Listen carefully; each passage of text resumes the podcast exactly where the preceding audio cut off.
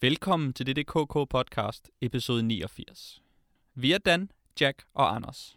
Og i dag skal vi tale om den danske tv-serie Arvingerne. Om det kanadiske strategispil Sang-Froid og det russiske drama How I Ended This Summer. Men først et kort citat. Vi har sunget, vi har grædt, vi har grint. I flere timer har vi haft det smadderfint. Der er noget at tænke på, nu når timerne bliver små. For vi skal til at gå. Gå nu nat, og gå nu lige hjem. Ja, smukt sunget, Dan. Nej, vent, du talte. Jeg talte det bare. Jeg troede lige, vi havde sangtema i dag. Ja, ikke? Man bliver helt rørt. Hvis han havde sunget, så havde vi andre jo sovet nu. Det kan man sige. En lille vuggevise, En lille vuggevise. citeret fra den danske tv-serie Arvingerne, hvor vi øh, blandt andet møder to brødre. Og derfor har vi jo brødre-tema i dag. er det ikke korrekt? Det er øh, 100% vandtæt, det der, Anders. Det var altså ikke det, jeg havde ønsket mig. Det, det er jeg ked af, men jeg tror ikke, at det er noget, som nogen af os har ønsket os det her.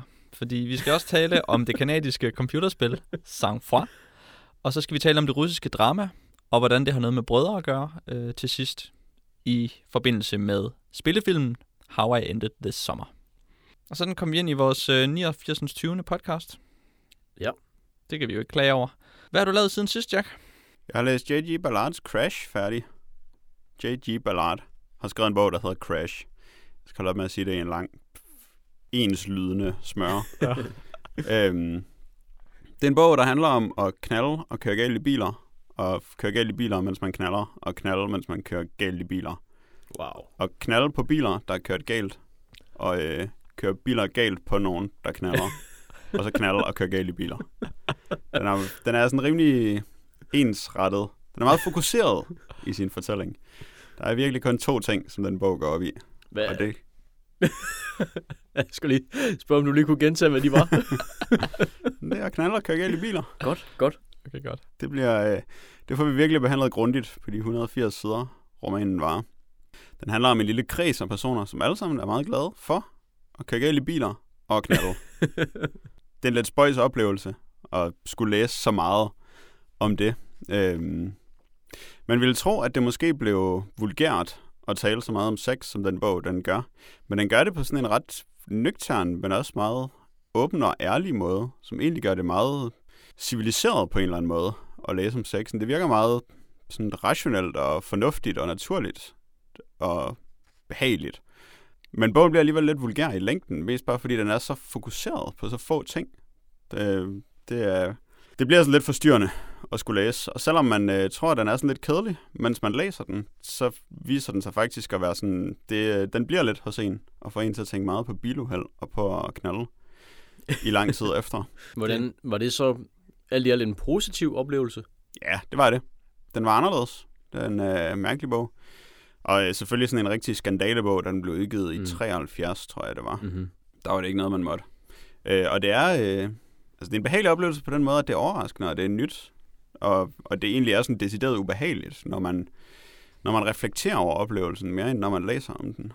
Og det er jo fedt, når en bog kan få en til at have det ubehageligt, når man reflekterer over den. Ja, sådan set. Jo længere tid der går, siden jeg læste den, jo bedre kan jeg lide den. Og jo bedre kan jeg lide David Cronenberg for kun at filmatisere gode bøger. For det har han jo gjort. Det har han gjort. Mm. Det er sådan en slags uh, 50 Shades of Crashing. Ja, på en måde. En, øh, ja, det ved jeg ikke. Nej, nu har jeg ikke læst den, men det er en god film. Ja, jeg husker også filmen som god. Og jeg har ikke læst 50 Shades of Grey, så jeg ved ikke, om de kan sammenlignes. Nej. Det beklager jeg selvfølgelig. Det skal jeg have gjort. Det er din lektie til næste gang. Det lyder mere som din boldgade, Dan. Dammit. Jeg har hørt, der optræder adskillige hulemænd i den, Dan. Åh, oh, jamen så, så springer jeg nok direkte til det kapitel, men altså, jeg læser, jeg læser det der så. Jeg synes, du skal springe direkte til at tale om, øh, hvad du har lavet siden sidst, Dan. Ja, jamen lidt øhm, i, i bilernes verden også har jeg set øh, den nye film Rush, øh, Formel 1-film af Ron Howard, med Chris, Chris Hemsworth fra, fra Thor, og så, øh, jeg tror han hedder Daniel Bryl. Øh, han er For vist, det at- ligner han en, der gør, eller hvad? Han er vist, han er vist af tysk afstamning, men jeg tror, han er født i Spanien, så jeg er ikke helt sikker på, hvordan man vil udtale hans navn. Øhm, men øhm, de er to øh, Formel 1-kører, der har sådan et, øhm, ja, sådan et, de er sådan et rivalpar, der øh, sammen bliver øh, går fra Formel 3 til Formel 1, og så, øh, og så de rivaler samtidig med. Og øh, det er lang tid siden, at jeg har set en film, øh, hvor, hvor, øh, hvad hedder det, hvor titlen var så øh, dårlig i forhold til filmens indhold. Ham, der fortæller, øh, øh, ham fortælleren i filmen, Daniel Bryl, hans, øh, eller hans karakter, øh, racerkøren Niki Lauda, øh, han, øh, han er overhovedet ikke sådan en, der, der søger sådan et rush. Han er helt det modsatte. Og så er det så Chris, Chris Hemsworth øh, karakter, der, der søger det. Så, så ja, fortælleren gør det ikke, og så er det kun, ja, der er selvfølgelig også et rimelig stort fokus på Chris Hemsworth, eftersom det også kun er hans fjes på plakaten.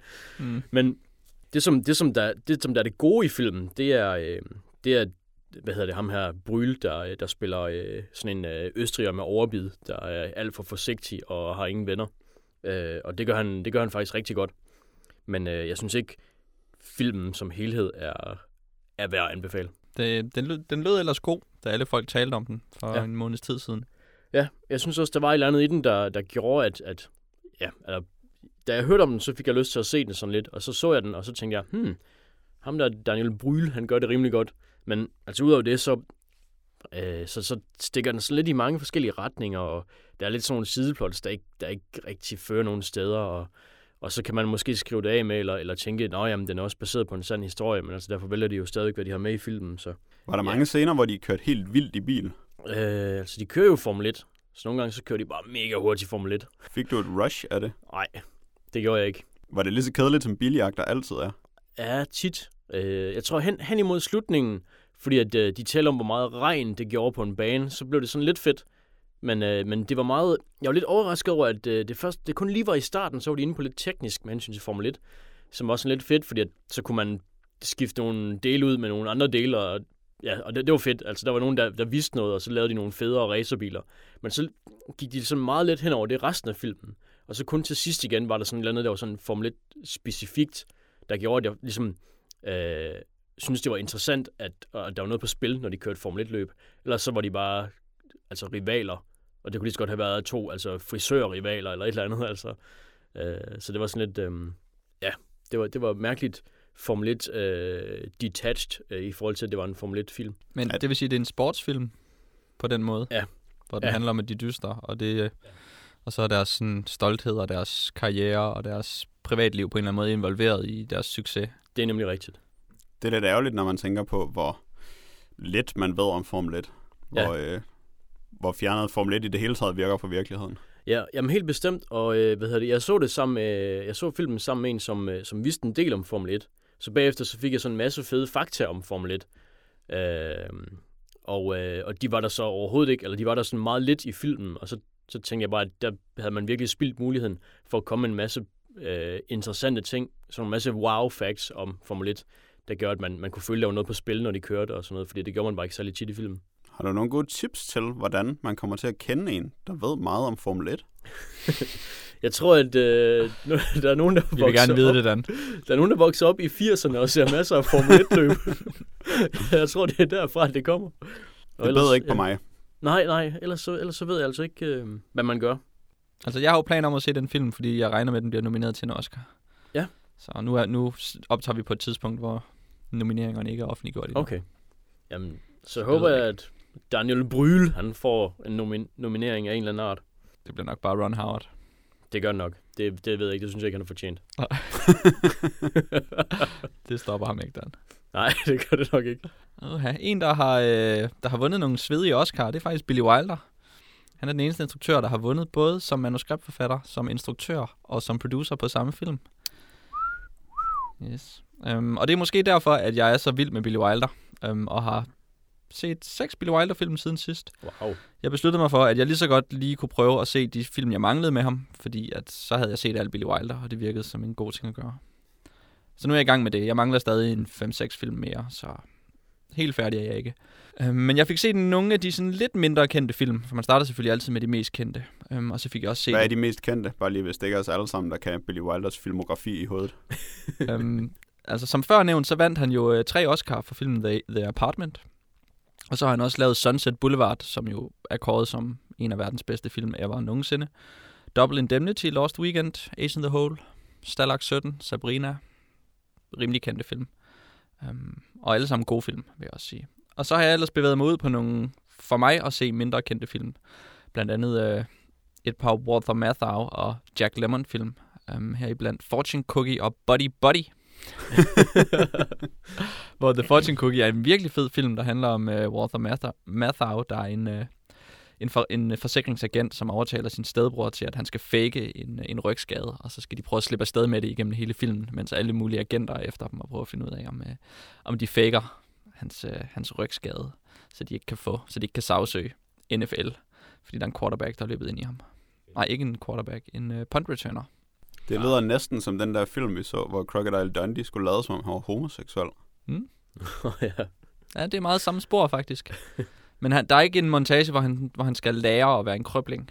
Sådan rigtigt. um, Og lære at føle sympati for krøblinge. nej, De ulækre svin. det er der ikke. Der er sådan en meget ubehagelig, øh, hvad kan man sige, ra- raceting i filmen, fordi den her punt returner, der er løbet ind i ham, øhm, han er, han beslutter sig for at, at, sådan at, at være hans, øh, altså han føler, at han skylder ham en masse, fordi at han tror, at han har skadet ham, og så bliver han sådan en tjener for ham, der hele tiden render og stryger hans tøj og laver mad for ham og sådan noget. Og sådan meget underdanig på sådan en, øh, ja, sådan lidt klam måde. Det, det sætter filmen i en lidt mærkelig lys. Men så prøver den lidt at, øh, at gøre op for det ved at have sådan en scene, hvor at Jack Lemmon han sådan, øh, står op for, for ligestilling og, og sådan nogle ting i, i en slåskamp. Men det, det bliver stadig sådan lidt rådet. Det, jeg synes stadig, det får filmen til at se knap så god ud i dag. Øh.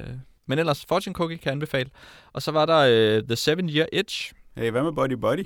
Ja, Buddy Buddy, det er så Walter Matthau, der er en legemorder, og Jack Lemmon, der vil begå selvmord. Men så vil han begå selvmord lige ved siden af legemorderen, og det er upraktisk, fordi legemorderen, han skal, han skal have ro i det her hotelværelse. Og så skal han hele tiden stoppe Jack Lemmon i at begå selvmord. Og det er virkelig noget, noget vås hele vejen igennem. Jeg læste en tegneserie, der handlede om præcis det der, for ikke særlig længe siden. Men så tror jeg, at til sidst, så var han vist sindssyg, og så var han begge personerne. Men sådan hele setupet var præcis det samme. Okay, de er begge to lidt sindssyge i den her film også. På den der... Ja, de er jo gakkede. Jack Lemmon og ja. Mm-hmm. Men det var det er noget, det er en rigtig dårlig film. Det er også den, som uh, Billy Wilder er mindst stolt af, han, af det, han har lavet. Og den sidste film, han lavede, det var så i 81. Så det er også rimelig nyt, jo. Så han stoppede ikke, mens line var god.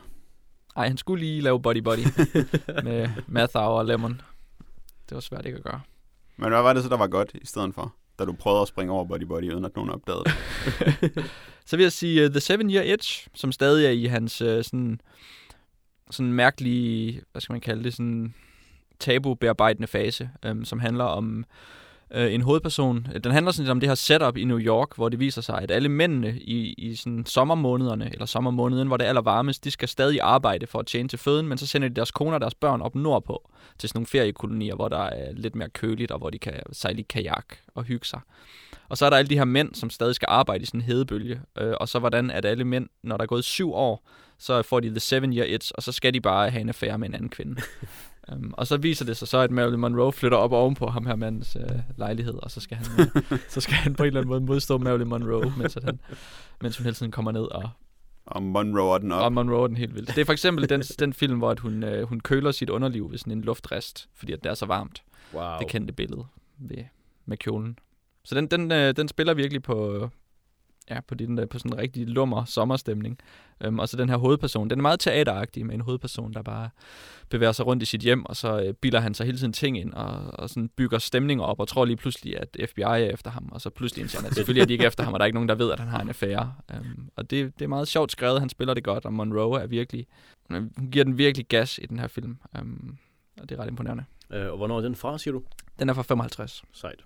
Så det er lidt, lidt en anden, i den gode ende af Billy Wilder. Ja. det bliver måske en smule tyndt, men det er stadig godt op igennem. Uh, ja, Love in the Afternoon med Hepburn, det er også sådan en hotelværelsefilm med en alt for gammel mand og en alt for ung kvinde, som også er fin.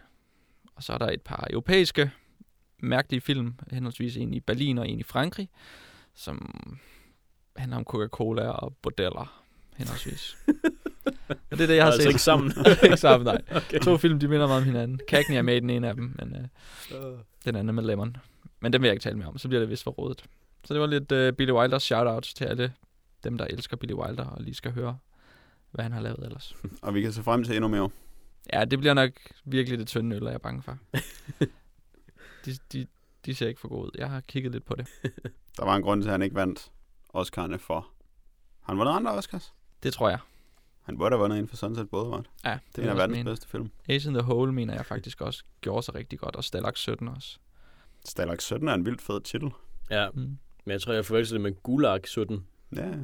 Og bare Det er sådan, am- amerikanske øhm, fanger efter 2. verdenskrig, som er officerer, der stadig er til fangetagende Mm. efter 2. verdenskrig, og så, øh, så prøver de på at, at have det godt, mens at de er fanget i sådan en, øh, ja, en fangelejr. Ja, det kan jeg godt lide. Den er meget god. Jack, har du lavet mere? Ja. Øh, apropos lummer film, så har jeg set en film, der hedder Don John, som er både skrevet og instrueret og hovedrolle spillet af ham der, Joseph Gordon-Levitt? Hewitt? Levitt. Eller andet. Levitt. Levitt. Ham, som øh, alle pludselig kendte, undtagen mig. Øh, han har lavet sin øh, første film, som han selv har instrueret og skrevet. Og den hedder Don John, og den handler om en fyr, som... Øh, han er sådan egentlig bare en af deltagerne i... Øh, og nu har jeg fortrængt, hvad det hed. Det der frygtelige program om at smashe birds. Jordy Shaw. Nå. Shaw, ja. Nå, proper Jordy Birds. Øh, så han spiller sådan en, øh, en proper Geordie boy, øh, der skal smashe birds hele tiden, men han synes også, det er rimelig irriterende, så han vil egentlig hellere bare øh, se porno på internettet og onanere. Og så skal han hele tiden score, men så skal han hele tiden liste væk fra alle dem, han scorer for at onanere, mens han kigger på internettet i stedet for. Og det er det, det, det, det er et åndssvagt plot på mange måder. øhm, og det bliver altså ikke mindre Har han nogle gode åndssvagt. strategier, hvordan han slipper væk? Øh, nej, Okay. han går bare væk, mens de lægger os over. Okay. Når han er færdig med at smashe dem. Dårlig strategi. Øhm, puha, det er ikke en god dag med mig og navne. Fordi så bliver han gift med hende der, som lavede den der plade med coverversioner af Tom Waits sange. Scarlett Johansson. Ja. det er også nogle gode referencer, du har til Det, det hun er kendt for, Ja.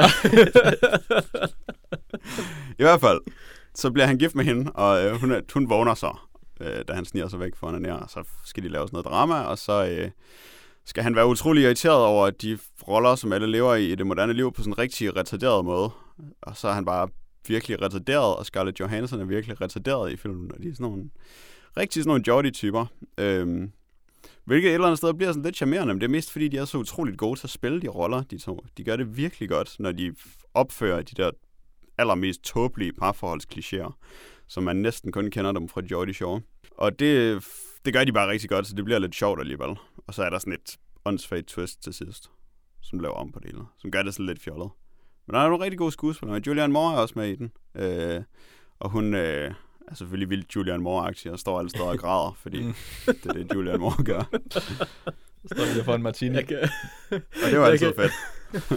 jeg kan bare kun se hende med våde øjne, når jeg tænker på hende. Skælvende underlæbe. Ja, Hun ryger mere has, end at drikke martinier i den her film. Men det forhindrer hende ikke, at jeg græder virkelig meget. Øhm, så jeg tror egentlig, altså jeg endte med at synes, den egentlig var, og der var meget sød og sjov. Mest bare fordi de er så gode. Og så ham, der spiller øh, Don Johns far i filmen. Ingen chance for, at jeg nogensinde kommer i tanke om, hvad han hedder.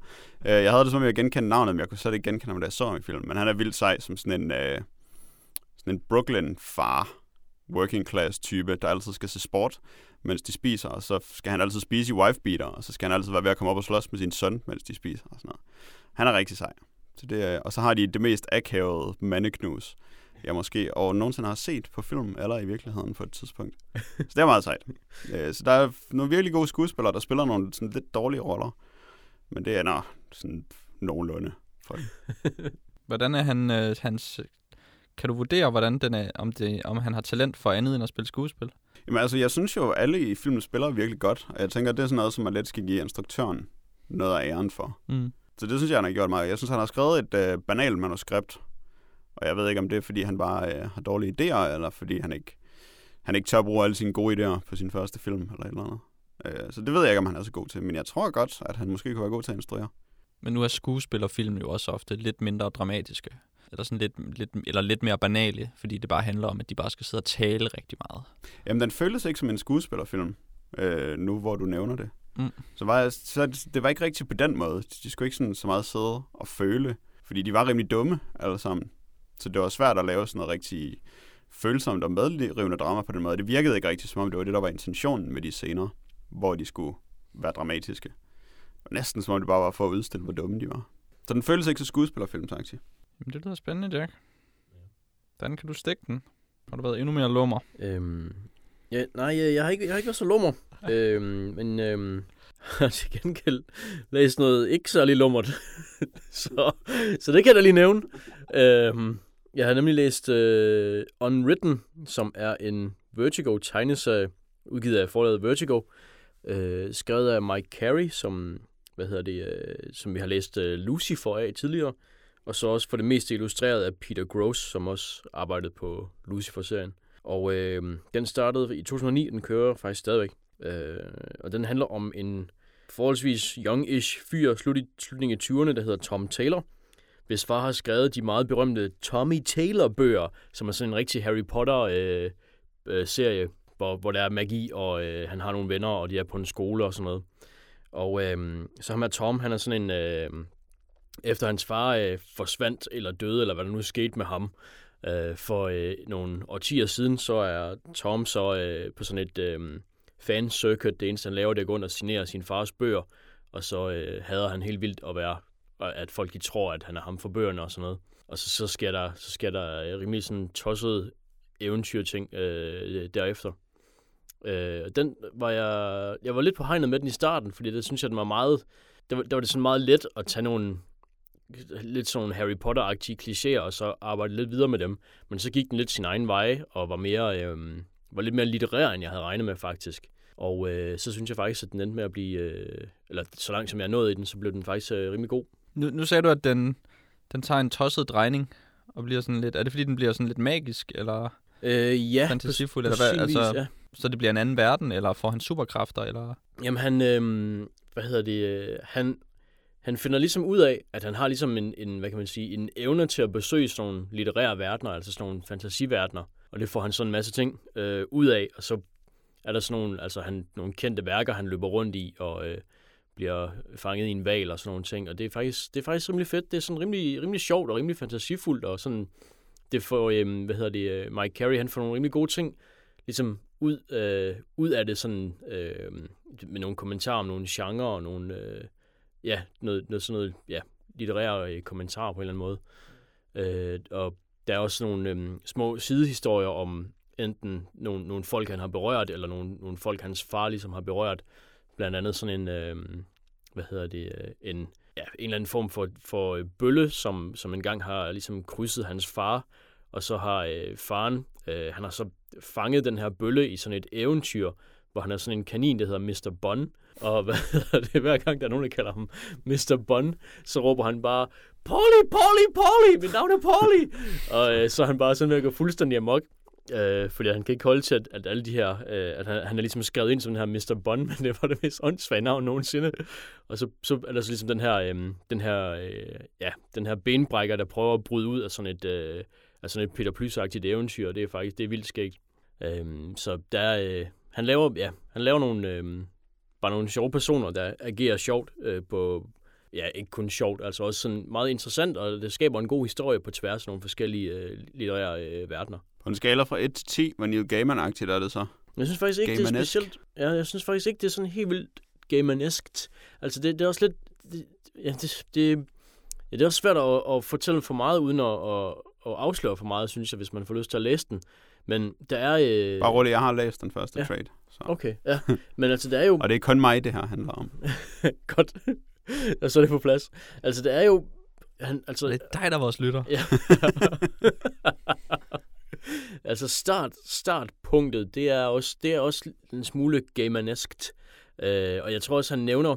Øh, hvad hedder det? Altså Tom Taylor til sådan en uh, Tommy Con. Han nævner også Gaiman og uh, Harry Potter ved navn som nogle af de ting, der har inspireret de der Tommy Taylor bøger. Så det er også meget, altså, det er også meget givet, at det er hans udgangspunkt. Øh, men så, så bliver det bare mere øh, hans, hvad kan man sige, Mike Carey's egen, egen fortælling. Mm-hmm. Jeg, som sagt har jeg læst den første trade paperback, men jeg kan virkelig ikke huske noget som helst fra den. Ikke engang, når du genfortæller det. Ja. Så noget tyder på, at det ikke øh, har bidt på mig. Og når man fortæller, hvad den handler om, så tænker jeg, at det lyder virkelig som sådan en Vertigo-titel. Ja. Som Vertigo-titler har været, siden Neil Gaiman hervede der i 80'erne. Ja. øhm, Jamen, det er rigtig meget en Vertigo-titel. Hvor der er lidt sådan en, en blød sweater-fantasy over meget af det. Ja. Øhm, som måske bare ikke lige er min kop te. Ja. Men altså på den anden side, så kan jeg jo heller ikke huske noget, der giver mig vred i den. Nej. Så det er måske, måske er det meget godt. Ja, jeg, jeg ved ikke, nu skal jeg ikke kunne, kunne sige, om- om du vil kunne lide den eller ej, men altså, den, som sagt, den starter anonymt, og jeg var også på lidt på vippen, til at, altså til at starte med. Men det kan jo godt være, at det var bare var, fordi jeg brugte så lang tid med de her folk, at jeg så synes, de var begyndt at være fede. Men jeg tror også, eller jeg følte det som om, at historien den voksede og blev mere, øh, mere interessant. Virker det som om, den har en slutning, historien? Altså der, hvor jeg nået til, der er der lige en, hvad kan man sige, et større øh, kapitel, der er overstået, og så er der noget nyt, der er gået i gang. Så der hvor jeg nu, så nej, altså, eller så, jo, så ved jeg, hvor kapitlet er på vej henad, men jeg ved ikke, hvor meget af, af historien, der ligesom er tilbage, eller om der er planlagt, at den skal slutte på et tidspunkt. Det har jeg ikke undersøgt. Fordi det synes jeg godt kan være sådan lidt... Jamen, det er selvfølgelig frustrerende, når der er noget, som ikke sådan rigtig byder på en. Så øh, Ja. den der idé om, at det bare kunne blive ved og ved, øh, og så Ja. holder man nok op med at læse det. ja, jamen, det er klart. Jeg tror, du skal passe på med at holde op med at læse det. Fordi så tror jeg måske, det bliver svært at komme tilbage. Ja. Men det er selvfølgelig bare min mening. Der er sikkert nogle øh, Fables-fans, skrive ind til vores podcast og sige, hvor meget fejl jeg tager. Tak for det, Dan. Selv tak. Og Jack, også tak. Nu var vi i gang. Øhm, nu skal vi øh, i gang med det første emne, nemlig Arvingerne. Det er en tv-serie, som fik premiere den 1. januar på Danmarks Radio, eller på DR, som de hedder nu om dagen, øh, kl. 20, og som der så efterfølgende udkommer hver søndag. Så øh, i optagende stund er der udkommet tre episoder af Arvingerne. Og det er en tv-serie, der, er, der har en hovedforfatter, Maja Ildsø, som er lidt af en debutant, eller hun har før skrevet nogle episoder af en tv-serie fra 2008, der hed Sommer, som jeg ikke rigtig tror, jeg har set faktisk. Øhm, men jeg har også lavet mig forstå, at den ikke sådan er noget særligt. Og så lige for at name droppe et navn mere, fordi det er sjovt, så har øh, Mia Pernille Valgren, hun er øh, krediteret som den konceptuelle instruktør. Og hvis I ikke ved, hvem Mia Pernille Valgren er, så skal I tænke på Anakins mor for de første to nye Star Wars-film. Det er What? hende. Det er sjovt. Øh, men hun er også filminstruktør, og så har hun også været med på øh, Arvingerne. Og hvad er en konceptuel instruktør? Var det det, du kaldte hende? Ja, jeg tror, det er lidt ligesom, når man skriver created i en amerikansk tv-serie. Created by. Fordi man sådan ligesom bare laver nogle retningslinjer, men man er ikke instruktør på, på settet som sådan. Så man er ikke instruktør. Man fik engang en idé. Jeg kan ikke rigtig Sagde forstå. man det til nogen? Ja, en instruktør er en, der instruerer skuespillere. Jeg kan ikke rigtig se, hvordan man konceptuelt gør det, men det kan man måske godt. Du må kun pege, du må ikke sige noget. det er nok det, hun har gjort. Det forklarer en masse. ja.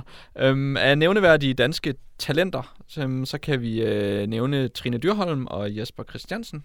Christensen. Christensen, undskyld. Ja, nævneværdige. Nå, øhm, tak Dan. Og, øh, og øh, nogle flere, som er sådan lidt mere nye, og lidt for nye til, at jeg kender dem. Og Jack han kan sikkert ikke huske navnene på dem heller. Vil du prøve? På hvem? Ja, okay.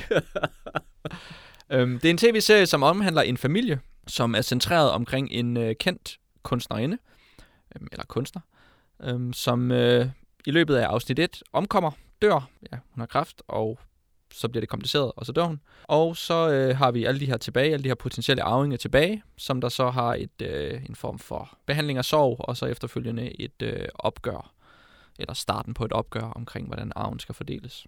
Og det er vel det, man kan sige om tv-serien, nu hvor den er tre episoder gammel. Øhm, jeg vil lige nævne, at øh, man kan se allerede på, på nettet, hvis man vil, så kan man se fjerde episode allerede nu. Wow. Ja. Men så er det uden undertekster, og så mumler de. Jeg tror, man kan vælge undertekster til, faktisk. Nej, ikke når det er på nettet. Jo, det tror jeg.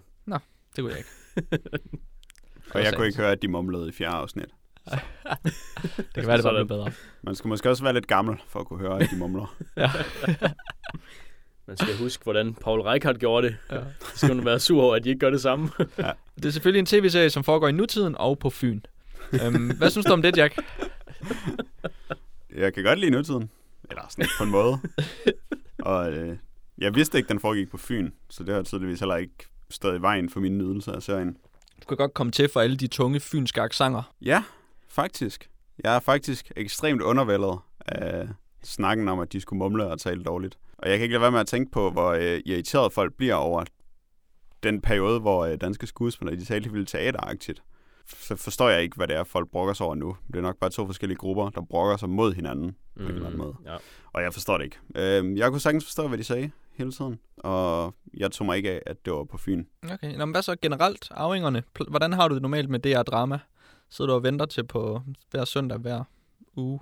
Øh, nej, det gør jeg ikke. Jeg plejer ikke at se det, medmindre jeg på en eller anden måde får en undskyldning for at gøre det. Som for eksempel, hvis vi skal lave et radioprogram om det. Øh, jeg har set nogle af dem, og jeg synes rigtig tit, så kan jeg rigtig godt lide det. Og jeg kan jo principielt set godt lide det. Og jeg, jeg synes egentlig, de laver noget godt drama. Jeg synes, det er meget godt. Egentlig. Ikke helt øh, Matador-højder, men jeg kan godt lide, at øh, det går rimelig langsomt, alt det, der sker i den.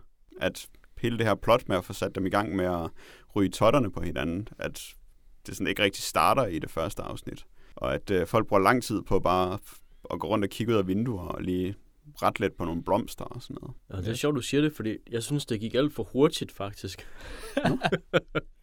jeg sad og, og, øhm, og blev meget irriteret nogle gange, fordi at jeg gerne ville have, at de bare brugte længere tid på bare at sidde og føle ting. Eller bare sidde og gå. Jeg synes, hver gang der var en, en ny scene, så kom de bare til sagen lige med det samme. Øh, og det, det, det generer mig faktisk ret meget.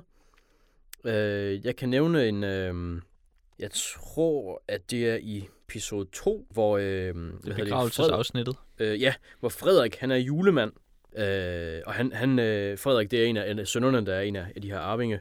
Han, øh, han er sådan klædt ud i julemandskostyme og skal ind til sine børn, og, øh, og så leger julemand på juleaften, og så bliver han så ringet op og får at vide, at hans mor er død, og så går han så ind og leger julemand, og så er der sådan nogle rigtig fede øh, billeder, hvor han ligesom, man sidder med han, ligesom hans ansigt, mens man kan høre, de sådan pakker gaver op, og så sidder han sådan lidt i jamen lige nogle få sekunder, så tænker jeg, åh, det er fedt, nu, nu sker der fandme noget, og så klipper de videre til noget andet. Og der, det ved jeg ikke, det synes jeg bare, det var måske fordi, at jeg var så glad for den scene, at jeg bare ville ønske, der var mere af den. Men, men det, der, var, der var det irriterende for mig, at de klippede. Øhm, og så er det øh, i afsnit 3, øh, tror jeg, at det var, øh, der går, øh, hvad hedder det, ham her Frederiks øh, søn, Villas, mm. har jeg skrevet ned, han hedder. Øh, og så, hvad hedder det, øh, en af de andre arvinge, Emil, de går ud i sådan en lade i forbindelse med den her øh, gård, som, som de alle sammen gerne vil arve. Og øh, de skal ud og hente kabler, tror jeg det er. Øh, og så med det samme, de kommer derud, så spørger knægten, var det herinde, far, far skød sig selv? Mm. Det er bare så meget to the point, synes jeg. Det er bare sådan, der er slet ikke, der, der er ikke noget, ja, altså som om, at han, han synes, det er uhyggeligt at gå derind, eller et eller andet, som det, jeg tænkte, det, det måske vil være, give mere mening for, for et barn, eller sådan noget. Men han spørger bare sådan helt jovialt og glad sin, sin onkel, om det var herinde, at farfar skød sig selv. Men det kunne være, at der har været noget af det samme elendige børneskuespil i den der julemandsscene, som de har klippet ud. Ja, det tænker det jeg også, at det, ja. det var en scene med en børneskuespiller, så nok bedst bare for det overstået i en fart. Ja. det kan være, det er det. Det kan være, det er det. Fordi øh, den der scene, den bed jeg virkelig også mærke i. Øh, ja. Den replik, hvordan den bliver ja, sagt. Det synes jeg bare, det kunne jeg slet ikke... Øh, ja. Øh, men jeg synes, ja, jeg synes også, det skinner igennem andre steder. Altså, jeg nåede, jeg nåede at se, øh, hvad hedder det, lige starten af episode 4, og det har øh, den arving, der hedder Sine. Ja. Hun har et, øh, sådan en diskussion eller skænderi med sin, ja, med sin håndboldkæreste, og han siger noget i retning af, om hun ikke lige kan prøve at tænke rationelt et øjeblik, og så ikke lige tænke på følelser og principper. Og så siger hun også bare med det samme, jo, jeg kan også bare blive luder så. det synes jeg bare, der var fra 0 til 100 på, altså på meget kort tid. Og det, det ved jeg ikke, det synes jeg bare, det, var, det, det var bare, altså det, det fik mig til at grine, og det var meningen, at de skulle have et, ja, jeg tror, det var meningen, at det skulle være sådan et al- alvorlig, en alvorlig diskussion for dem, men det synes jeg bare, der, der virkede så fjollet, fordi at det var bare at, at, at, at gå lige til makronerne med det samme. Det tror jeg da ikke var meningen, for det fik jo også dem til at grine. Gjorde det? Ja. Ah, da, så... da hun sådan havde råbt det og råbt det lidt, så ja. var der lige sådan et ophold, og så begyndte de begge to at grine af det. Så lavede han vits med at blive luder, fordi at okay. det netop var ah. rimelig ja. fjollet. Jamen, det var måske længere noget, jeg måske ikke så. det stoppede bare. ja, det gider du ikke se det der. Sådan noget lyder ja. tv. ja. Øh, men ja, jeg ved ikke, altså jeg synes bare også, der er også flere steder, hvor, hvor, hvor, hvor det bare er, at de, ja, hvor de bare sådan går op i en spids meget hurtigt. Og det synes jeg, der er ikke, det passer ikke til alle øh, øh, rollerne eller alle, alle karaktererne, at de gør det. Altså, det passer selvfølgelig til nogle af dem, hvis de har de der, det der temperament. Men jeg synes bare, det er en tendens, der sker ved, ved mange af personerne, og ja, det, ja, at det for mig går lidt stærkt, og jeg ikke helt kan forstå, hvor, hvor, hvor, hvorfor de når så hurtigt det, til det punkt. Nej, altså en af de ting, som de skal i løbet af et afsnit, som var en time, det er jo, at de skal dække utrolig mange forskellige plots, fordi mm. man har hele den her familie her, bestående af rigtig mange folk. Hvad er der? En 10-12 personer inden over sådan en tv-serie, som alle sammen er involveret i, i, i hinandens plots. Um, og det gør jo, at man skal hoppe frem og tilbage mellem dem hele tiden, uh, for at sørge for, at man ligesom kan holde hjernet varmt. Øhm, og minde folk om, at der er altså stadig et problem her, og der er altså også den her person, og ham her han er altså også med, og hende her hun er også med, og så videre. Øhm, og det sætter jo nok, øh, det sætter jo nok tempoet op, kunne jeg Ja, det forestille sætter mig. nok krav til tempoet, det er rigtigt. Er det, er det for meget, Jack? Synes du, det er for, øh, for mange historier? Altså, Det kunne du... synes jeg jo nemlig ikke. Nej. Øhm, det er jo... Jeg ved ikke helt, om man kan kalde det et ensemble-drama, men det er jo... Der er i hvert fald flere personer, som alle sammen skal have skildret deres historier. For eksempel sådan noget som, at de alle sammen, eller i hvert fald alle de der søskende, er ret hurtige til at hisse sig op, til at have det der temperament, som gør, det gør, at de sådan minder om hinanden. Og det tænkte jeg var en måde sådan at fortælle en historie om sådan lighederne mellem de forskellige plots, ved sådan, at de alle sammen var søskende, og, øh, Mm. og hende der moren virkede som om, at hun nok også havde temperament, indtil hun døde. Øh, eller i hvert fald var rimelig ufiltreret, var meget i sin følelsesvold og gjorde ting sådan ret tilfældigt og uprovokeret. Og det synes jeg passede meget godt med, at alle hendes børn havde arvet det. Så det tænkte jeg var en måde at fortælle lidt flere historier imellem dem på. Mm. Øhm, Det kan jeg godt se. Det øh, synes jeg, der er en, en god tanke, Jack. Altså, jeg, øh, havde, jeg markerede mig meget øh, de her humørsvingninger her mere. Jeg, jeg så det egentlig ikke som et tempoproblem, men den, har, den hopper hele tiden mellem, at man i den samme scene kan være sådan lidt lalleglad, og så kan man være sådan lidt pinlig, og så kan man være seriøs, og så kan man blive lalleglad igen, og så kan man blive pinlig, og så kan man blive seriøs. Og det kan de godt lide sådan at hoppe imellem, at, at folk lige laver noget fjollet, og så fanger de sig selv i at være pinlige. Uh, og det kan man vel også lægge ned over den, den scene, som I lige diskuterede før i, i afsnit 4, hvor at de har en diskussion, Ja. og så siger hun noget, og så bliver det pinligt, men så vender de det, og så bliver det sjovt. Um, og, så, øh, og det, det er sådan en sådan et lille trick, som det virker som, de kan, de kan køre alle de her samtaler rundt på sådan en lille... Ja, og så kan de bide sig selv i hanen igen, efter at de er blevet fjollet, og så bliver de seriøse, og så kan de ændre, ændre humør øhm, rigtig meget. og det virker som om, altså det får det til at virke som om personerne, de forholder sig til det kæmpe drama, der er i nogle af scenerne. Netop ved, at de så, at, så er der nogen, der diskuterer det bagefter, og så finder de et eller andet at grine af i situationen, eller en måde at forholde sig til den på, og det forklarer lidt mere, hvorfor de så kan gå videre til den næste scene, uden at være øh, fuldstændig skøre, Mm. fordi de nogle gange er rimelig skøre. Men det er sådan en lidt svær formel, den der humørskifte, fordi når det går galt, så bliver det jo lalleglad, så bliver det jo øh, pa- patetisk, øhm, så bliver det jo en masse fjollede følelser. Altså for eksempel der, hvor han kommer til at, hvor Emil kommer til at lænke sig selv fast, eller han bliver lænket fast, fordi han tror, han skal gang i noget, øh, noget kinky, hanky panky ude i øh, ja. garagen med, med en gammel flamme, og så bliver han låst fast til en, øh, en, en eller anden jernstang. Og så kommer de ud, og så er han sur, men så går de over i sådan en mærkelig fjollemontage, og så kommer Signe ind, og så mærker hun al den der familievarme, og så er hun er en del af den, og den bliver virkelig, virkelig stor og klam, den der scene, øhm, synes jeg. Men er det ikke bare en komisk scene? Den synes jeg da ikke var alvorlig på noget tidspunkt. Jo, han er jo sur, Emil, Nå, ja, ja, men og så er han pinligt berørt, og så bliver han lalleglad. jamen, det behøver man jo ikke. Altså, det er jo stadigvæk komisk, det der sker for ham, selvom han er sur over det. Mm. Han Men, behøver så, jo ikke selv være med på vitsen. men så går den jo over, den går jo fra komikken, og så går den over i den her, øh, den her patetiske familiescene. Øhm, sådan noget bittermejer og hygge om et, en sexlej, der gik galt. og den synes jeg bare, der er nogle scener, hvor det nogle gange bliver lidt meget. Øhm, Altså, jeg, jeg føler også, at det nogle gange kommer over det, men det, det synes jeg så man ikke altid, at det gør, men øh, jeg, jeg synes også, der er nogle, øh, nogle små detaljer nogle gange, som jeg synes, øh, som der altså bare virker øh, rigtig fede. mm. Øh, Men nu havde du jo et citat, Dan. Ja. Det kan du, måske vende tilbage til. Ja. Hvis det ikke er det, du Øh, tænker på. Citatet, det, er jo- det er jo så den her... Øh, det, Det er ikke fordi, du behøver at tage det nu. Du kan, det kan vi godt Ja. tage bagefter. Det, jamen, jeg, jeg, jeg vil gerne lige tale lidt om Jesper Christensen, faktisk, så det ja. passer meget godt. Øhm, citatet, det er Jesper Christensen, der, der ligesom synger den her øh, vuggevise til, øh, til den her kunstners begravelse, øh, Veronica, som hun hedder. Øh, altså hende, som de alle sammen vil, vil, vil arve.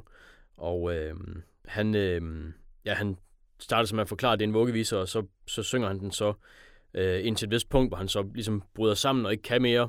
Øh, og så kommer øh, nogle af de andre søskende så ham til, til undsætning, at de så ligesom synger videre på sangen, og så kan han ligesom øh, afslutte den.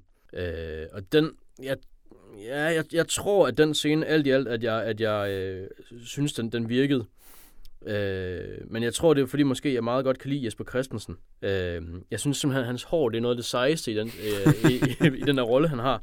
Han er sådan en eller anden avantgarde øh, musiker, der ikke har udgivet noget i 25 år. Så har han sådan en rigtig løs hestehale med sådan noget, sådan noget gråt vaskekone hår. øh, og så, så nogle alt for lange markenbarter. Og det synes jeg bare, det er så flot. Altså det er bare så... Det hår, det sidder bare lige i skabet, synes jeg. Øh, og så den, den øh, hans ansigtsmimik, hvordan han sådan hele tiden har lidt åben mund, og han er tydeligvis sådan altid lidt rødvinstiv og sådan noget. Det er virkelig, øh, det kan jeg virkelig godt lide. øh, og han er... Du er i hvert fald styr på prioriteterne, Dan. Det kan det, vi godt jamen, høre. det. Nej, men altså, jeg synes, at han, han har nogle gange, i, i forhold til de der, øhm, øh, de der scener, hvor der har været meget øh, ja, svigefuldhed mellem søskende, eller du ved, nogen, der, der øh, har det vildt dårligt med skyldfølelse eller vrede eller et eller andet, så nogle gange så er han lidt sådan en comic relief, der, der virker... Øhm, Altså ikke kun i fortællingen, men også som om, at han er altså familiens comic relief, og det synes jeg sådan set, der virkede meget godt. Øh, og øh, med første gang, man ser ham, det er der, hvor han ligesom saver hul i, i øh, loftet, så der er plads til juletræet, og så kigger han så ud af det her firkantede hul og siger, hej pølse. øh, og det, det synes jeg, øh, det er så hans kælenavn til, til hvad hedder hun, øh, Trine Dyrholms rolle. Mm. Øh, og det, det, synes jeg, var, det synes jeg var virkelig sjovt. Øhm, og jeg synes øh, faktisk, nu jeg tænker over det, med, det med håret, Trine Dyrholms frisyre, den er faktisk også rigtig passende til hende. Jeg tror, de har haft en god hårdesigner på, på arvingerne. Og Frederik, der ligner en russisk superskurk fra Ja. en James Bond-film. Ja, det er rigtigt. Og det, åh ja, det er så godt. Jeg lader mærke til på et tidspunkt, hvor han øhm, vred over ikke har arvet med det samme straks, går, øh, går ud i laden og sidder der. Så falder han sådan, øh, hans øh, sådan forreste, en del af hans forreste hår, hans forreste lok, den falder ligesom, ligesom ned, så han har slået, mens han sidder ude i, ha- øh, ude i laden der. Øh, og så kommer hans bror ud og munter ham op, og så redder han lige håret tilbage, og så er han en russisk superskurk igen. det var sådan set meget fedt. Ja, de er lidt nogle mærkelige typer, de der søskende. De er sådan på en Ja. måde lidt for meget. Men det er ret godt, at de er for meget, synes jeg. Jeg synes, det vil blive noget, noget træt noget, hvis de alle sammen bare skulle være sådan nogle lever på stejs danskere. Mm. Sådan, der var en i jyder. Men det er jo også... Det ville øh, det ville det. Det ville det godt nok. Det ville, så ville det være en helt anden fortælling.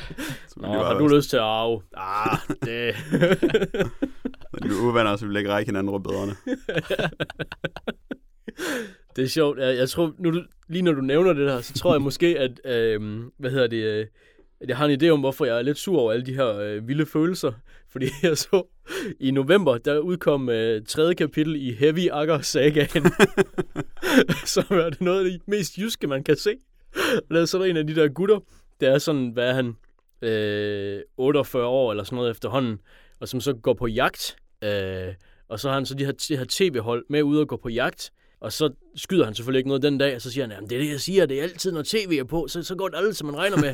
og så sidder de sådan lidt i, stille i bilen sådan, og så spørger ham der intervieweren, er du, er du så sur på os, fordi du ikke fik skudt noget? Nej! og det var så det mest udramatiske, man kan forestille sig. Intervieweren hedder jo Anders Akker. Ja, det er rigtigt. Anders Akker hedder han. Sjovt nok. Nå, Øhm, øhm, og det var et ja, Dan. Ja, øh, det var det, men, men det er bare for at sige, øh, bare for at, at understrege, hvor jeg, altså det sidste danske øh, drama i gåsøjne, jeg så, øh, det er simpelthen noget af det mest udramatiske, man kan se, og så kommer alle de her københavnere på Sydfyn med følelser, øh, og så virker det måske bare meget stærkere, øh, når Du jeg ikke lige har... tunet til det. Lidt Ja. for voldsomt for dig. Ja, lidt for er så lige at voldsomt. gå op og lægge dig. det tror jeg. Men altså, danskhed er jo, er jo et stort tema, som jeg Ja. ser den her tv-serie, øhm, sådan det, det danske over for det udanske. Det får vi jo skildret sådan meget, meget tydeligt gennem hende her Sine, som jo i løbet af de første tre episoder, øh, eller første, første episode, finder ud af, at hun i virkeligheden er i familie med den her ekscentriske københavnske, fynske kunstnerfamilie. øhm, og i virkeligheden slet ikke den her Leverpostejs håndboldfamilie, som hun ellers er en uh, integreret del af. Og så, og så får vi det her, uh, den her, den her parallelle opsætning af de her to verdener. Ja, Og hvad det vil sige at være dansk i en, i en vis forstand, eller, eller hvad det vil sige at, at holde juleaften, eller at holde nytårsaften, eller at holde en begravelse. Og så tager de jo faktisk direkte fat i traditionerne og viser os, at den her kunstnerfamilie, de, de har altså ikke julepynt. De saver bare et hul, og så tager de et eller andet åndssvagt træ ind, og så er det, så er det fint nok. ja. Og nytårsaften, den, der holder de bare begravelse. Det er jo bare, det kan man lige så godt. det kan man lige så godt. Ja, øh, med hensyn til, til Sine og hendes øhm, øh, to familier, så kunne jeg ikke lade være med at tænke lidt på prinsessen på benzintanken med Gita Nørby, faktisk. Fordi hun også er den her jævne, jævne pige, Mm. der, øh, eller hvad hedder det, bagnæsten på benzintanken, jeg tror, Ja. det er den hedder. det hedder Ja. Øh, hun er jo så i virkeligheden, ja, øh, bagnæstens arving. Og øh, det var en lille, øh, det var en lille tanke, jeg fik, at der var noget der. Men den ender jo lykkeligt, Dan.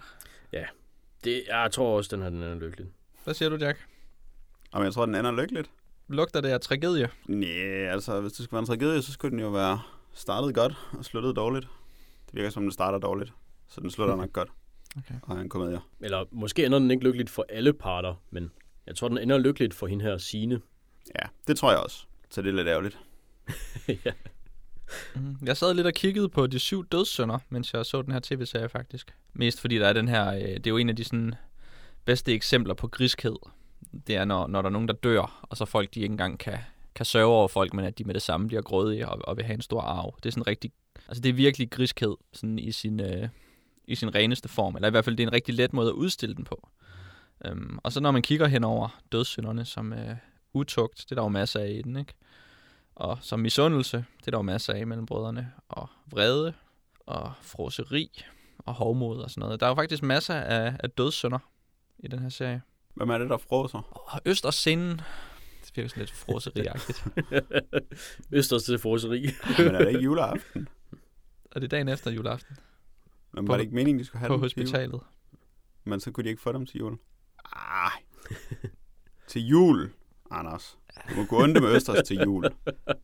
Ja, men det er nok, men de, altså, de lever vel en... Øh, lever de ikke i sus og dus? Lever de ikke det fede liv med alle kunstpengene? Mm, Ja, nogle af dem gør måske. Det, men jeg, Anders, er lidt i forbindelse med den, med den, øh, med den tanke, så er jeg lidt interesseret i at høre, hvem tror du så, der dør i løbet af serien? Ja, Hvem er mest syndig? ja. Altså, udover moren. Altså, ja. altså hvis, hvis de dårligste skuespillere dør, så det bliver det jo nok Frederik og hans kone. og det er jo nok mere sådan en serie tænker, hvis den skal have en sæson 2. Ja. Tror du, tror du, der er planlagt, eller der er nogen idé om en sæson 2? Det tror jeg ikke. Det kan ville også godt- være virkelig fjollet. Ja, det ville det. Men jeg kunne godt forestille mig, at Frederik, han, øh, han øh, måske går ud i laden på et tidspunkt. Går ned i mærvelgraven og hænger sig. Nå, men det var også øh, Arvingerne. En, øh, en tv-serie, som jeg vil sige, øh, jeg vil give Jack ret i, at den, øh, den virker sådan set meget god. Indtaget meget, meget underholdende indtil videre. Jeg synes ikke, afsnit 1 var sådan, det fangede mig ikke helt. Og der vil jeg, var, kunne jeg måske godt have stoppet helt med at se den der, hvis det ikke var fordi, at jeg følte mig tvunget til at se lidt mere Ja, for jer eller jer andres skyld. ja. Jamen, den voksede lidt efter øh, første episode, det synes jeg også. Mm. Men det er stadig en lille smule banalt, det hele. De lader som om, der er en masse på spil. Men i det mindste er det dramatisk, mens det er banalt. Ja. I stedet for bare at være kedeligt. Men der er, altså det er first world problems, det hele, ikke? Jo. Men er det ikke også godt nok? Jo, men, Det vil også, altså, det vil også være plat, men holder hvis det de i... skulle have third world problems. Hvis de pludselig ikke kunne få noget mad sendt ud til deres øh, kæmpe palæ. Nej, men det, altså, altså, lad os nu sige, at Emil han skyldte mafiaen penge, ikke? I stedet for bare, at han gerne ville bygge nogle hytter i nogle træer. Og han skylder mig fjerne penge. Det gør han. Jeg, jeg tror også, det, det når får man noget at vide i episode 4. Ja, Ja, det og jeg, man. jeg, Ah, jeg, okay. jeg, fedt for nok. et af afsnitten. Ja, jeg, jeg Ah, havde også sådan det, på nem- fornemmelsen af de der folk, øh, mest fordi at de ville have øl midt på dagen, at de var mafia.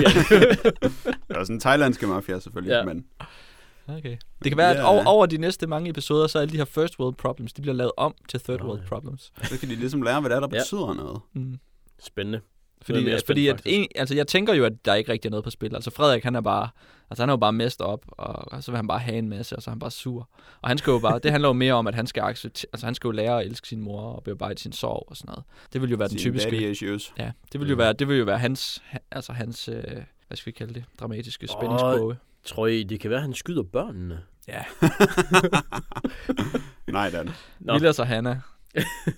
Nej, det, nå, men øh, jeg vil i hvert fald se videre indtil, at, øh, at jeg synes, det bliver for banalt, eller, eller for kedeligt.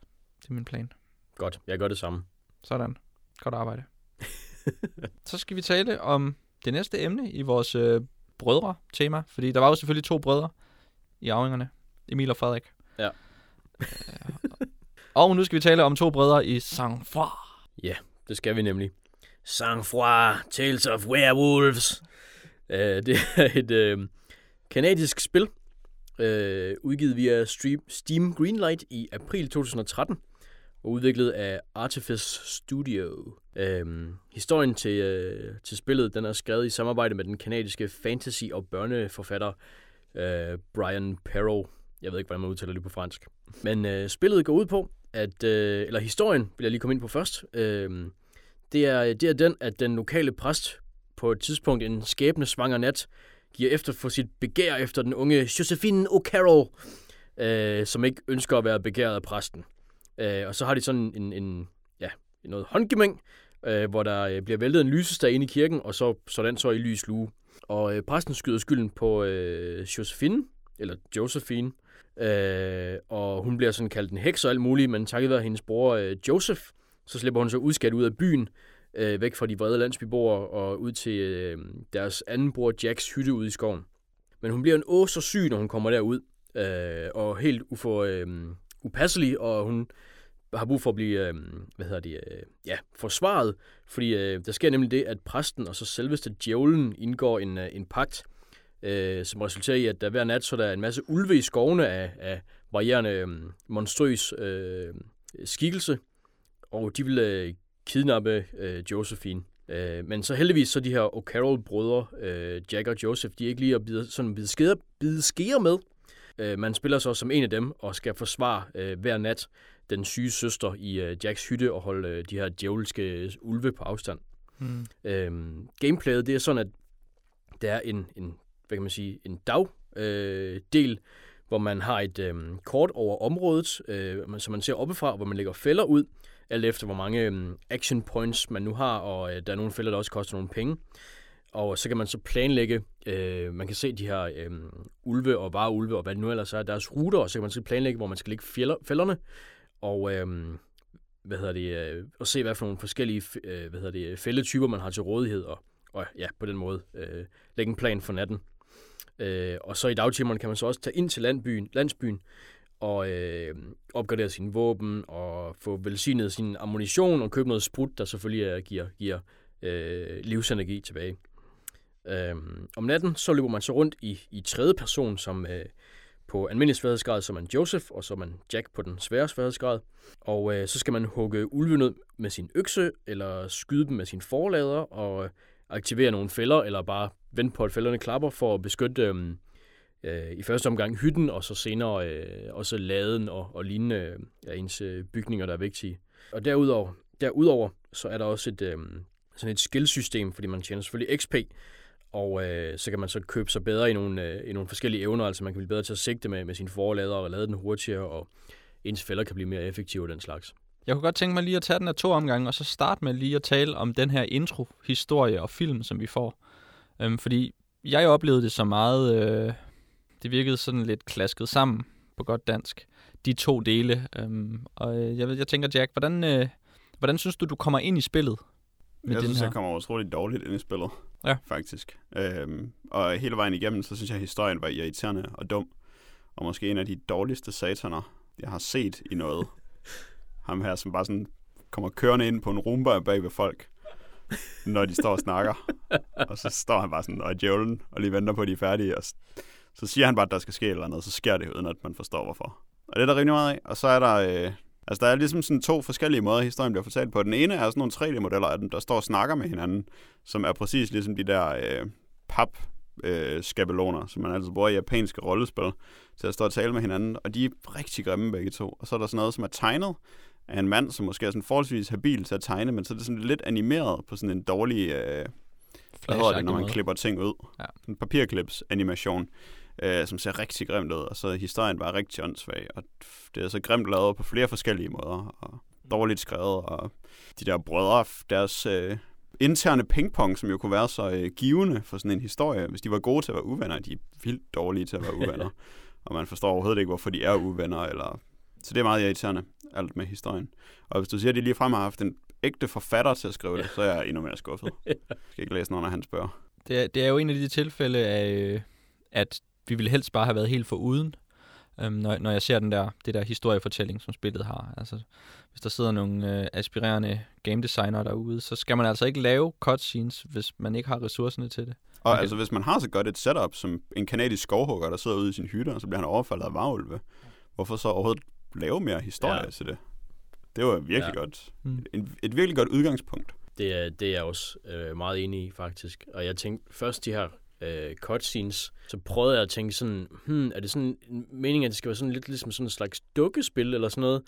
Men øh, det tror jeg ikke, de har tænkt på overhovedet. Jeg tror bare, det var så grimt som et dukkespil, øh, uden at, at de ville det. Øh, er desværre kommet frem til, så det er ikke, øh, det er ikke så super flot. Det er det ikke. Men, øh, Men det sætter jo så rammerne om, om det, som, som Jack også beskriver som et, et rigtig godt drama, nemlig kanadiske skovhuggere, der skal slås med vareulve. Um, øhm, og så går man jo ellers i gang med det, og, og svinger sin, øh, sin træøkse mod alle de her ulve, og senere vareulve. Um, hvordan er det gameplay? Hvordan uh, er, det, er det et svært spil? Jeg synes, det var et svært spil. synes jeg også det? Jeg havde... Øhm, Altså, altså for lige at uddybe, når jeg siger svært, så mener jeg, at, at jeg synes, at jeg ofte skulle starte med at fejle en mission, for at finde ud af, hvad jeg egentlig skulle gøre. Og så kunne jeg gøre det. Øh, Jeg klarede ikke noget i første hug. det tror jeg, jeg gjorde, men jeg nåede ikke særlig langt. Øh, men jeg havde, øh, jeg havde nogle problemer med at spille noget af den her tutorial-del først, og så gik der måske en uges tid, og så vendte jeg så tilbage til at spille resten. Så kunne jeg simpelthen ikke huske, hvordan man brugte riflen. Og der er jo så pokkers mange af de her tutorials, tutorial-videoer, man kan se. Så først så, så jeg den med combat, og der forklarede det ikke, hvordan man tog riflen, riflen frem.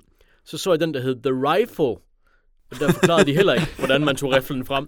Og så trykkede jeg bare på alle knapperne, indtil jeg fandt control, og så, så er det der, man kan sigte med riflen. Men, men det var, altså det synes jeg, der var, der var svært på sådan en rigtig åndssvag måde.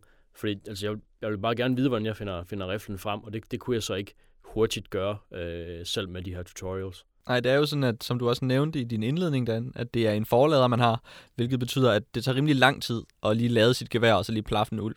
Så man kan ikke lige med benene på nakken øhm, lige, lige lade og så skyde. Fordi så skal man altså hamre helt vildt på kontrol, og så tager han den der pind frem, og begynder at stoppe den ned i forladeren, og begynder at lade den. Øhm, og det, øh, ja, Holde Men, kontrol ned og hammer på højre muskler. Ja, det er rigtigt. Øh, men ja, det, det er noget, man skal, man skal være klar til at skyde, altså. Mm. Man kan ikke bare finde, finde riflen frem. Det synes jeg, øh, lige da jeg blev præsenteret for det der med at skulle trykke på højre museknap for at lade min rifle, der tænkte jeg, at det var da virkelig et åndssvagt spil af Af klik. sceneskede hinder. øhm, men så da jeg så spillede spillet, så for det første, så er det ret fedt det der med, at det tager sådan lidt tid at tage sin rifle frem, og man kan ikke bevæge sig, mens man står og skal sigte med den. Og så tager det lang tid at lade den. Det synes jeg egentlig fungerede ret godt, når jeg spillede. Og så kunne jeg godt mærke, at når øh, min plan den ligesom afhang af, at jeg skulle skyde, så var det alligevel ret spændende det der med, at jeg kunne klikke for at gøre noget. Så jeg ikke bare sådan skulle stå og kigge, mens han lavede. Men at jeg virkelig øh, kunne få lov til at mærke al min, min hektiske frustration over ikke at være klar til at skyde mit net ned. Og så ville jeg blive dræbt af varvel lige om lidt. Det er nemlig det, fordi man har jo realistisk set måske kun én, én chance for i den, i den situation, du beskriver, Jack, hvor der kommer en varulv hen mod dig, og du har sat en netfælde op, som der skal fange varulven, og den skal udløses med dit gevær, og hvis du rammer ved siden af, så når du ikke at fange varulven, og så er du færdig. Du har kun et skud i bøssen. Du har et skud ved sådan her. Øhm, Det er jo en ren Eminem-sang. og, det, og, og det er vel... Øh, det er vel det, man kan kalde et svært computerspil, så. Hvis man laver en fejl, og så har man tabt. Ja, jeg synes, øhm, især i de første baner, der kan jeg klart genkende, hvad du siger med, at man simpelthen ikke ved nok om, hvordan ting bevæger sig i spillet, og hvordan ens fælder fungerer, og så videre, til at man kan lave en skudsikker plan i første omgang. Der er stadigvæk nogle af dem af de tidlige baner, hvor man sådan lidt kan klare den med røven i vandskorpen, med lige at være desperat heldig med sin økse eller sådan noget i sidste øjeblik, efter at alle ens fælder er gået galt. Men jeg synes, at når man kommer lidt længere ind i spillet, så bliver man ret god til at vide, hvad de forskellige uhyre kunne, og hvad de forskellige fælder kunne, og hvordan man kunne kombinere de to, sådan så også lidt som man er nødt til, men altså sådan, der var dele af banen, som man bare kunne ignorere, og så havde man en fælde der, hvor øh, alting døde. Men jeg synes, at der manglede lidt sådan en øh, debriefing på banerne, når man failede dem, hvor man kunne få at vide, hvad der var sket. Fordi jeg havde øh, den bane, som jeg sidder fast i lige nu, eller ikke sidder fast, den der bane, som jeg stoppede ved, øh, der havde jeg lavet en skudsikker plan for en bestemt ende af banen, som øh, med garanti ville dræbe alt det, der var derhen.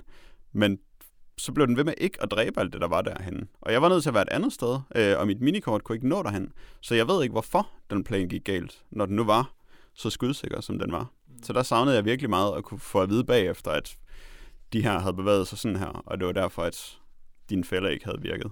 Og det virker som lidt ærgerligt, når man tænker på, hvor velfungerende jeg synes, strategidelen egentlig er med de oplysninger, man får, når man sætter sine fælder op. Øh, og med det, man ved om, hvordan det fungerer. Så manglede jeg virkelig det til at kunne føle, at jeg havde det der fede skovhugger overblik. Som vi alle sammen ville ønske, vi havde.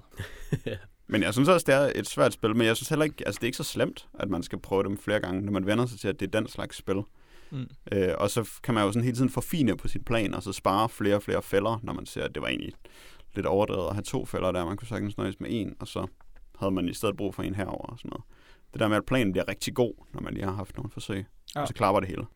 Det fik, det fik mig virkelig til at tænke over, hvordan, spillet, hvordan et computerspil motiverer dig, når du spiller det. Fordi når man sidder i den her situation og spiller et spil, der er for svært, og skal lægge en masse tid og energi i at lære det, så man kan besejre det, så begynder man lidt at tænke over, hvorfor er det egentlig, man gør det, ikke? Um, og hvis der så er en rigtig dårlig historie, som næsten fornærmer dig, hver gang den dukker op, så blev det bare, så, så blev det simpelthen, øh, øh, så virkede det næsten destruktivt for mig at sidde og spille det her spil, fordi at jeg brugte en masse tid og ressourcer på at lære spillet at kende og komme videre, så der kom en eller anden cutscene, som gjorde mig irriteret. Og så, bliver det, så blev det faktisk svært for mig at få den motivation, som jeg synes, det er ret let for mig at få i sådan nogle spil, når der er et system, som man kan lære at blive god til, og man kan få XP, og man kan købe nye våben og sådan noget.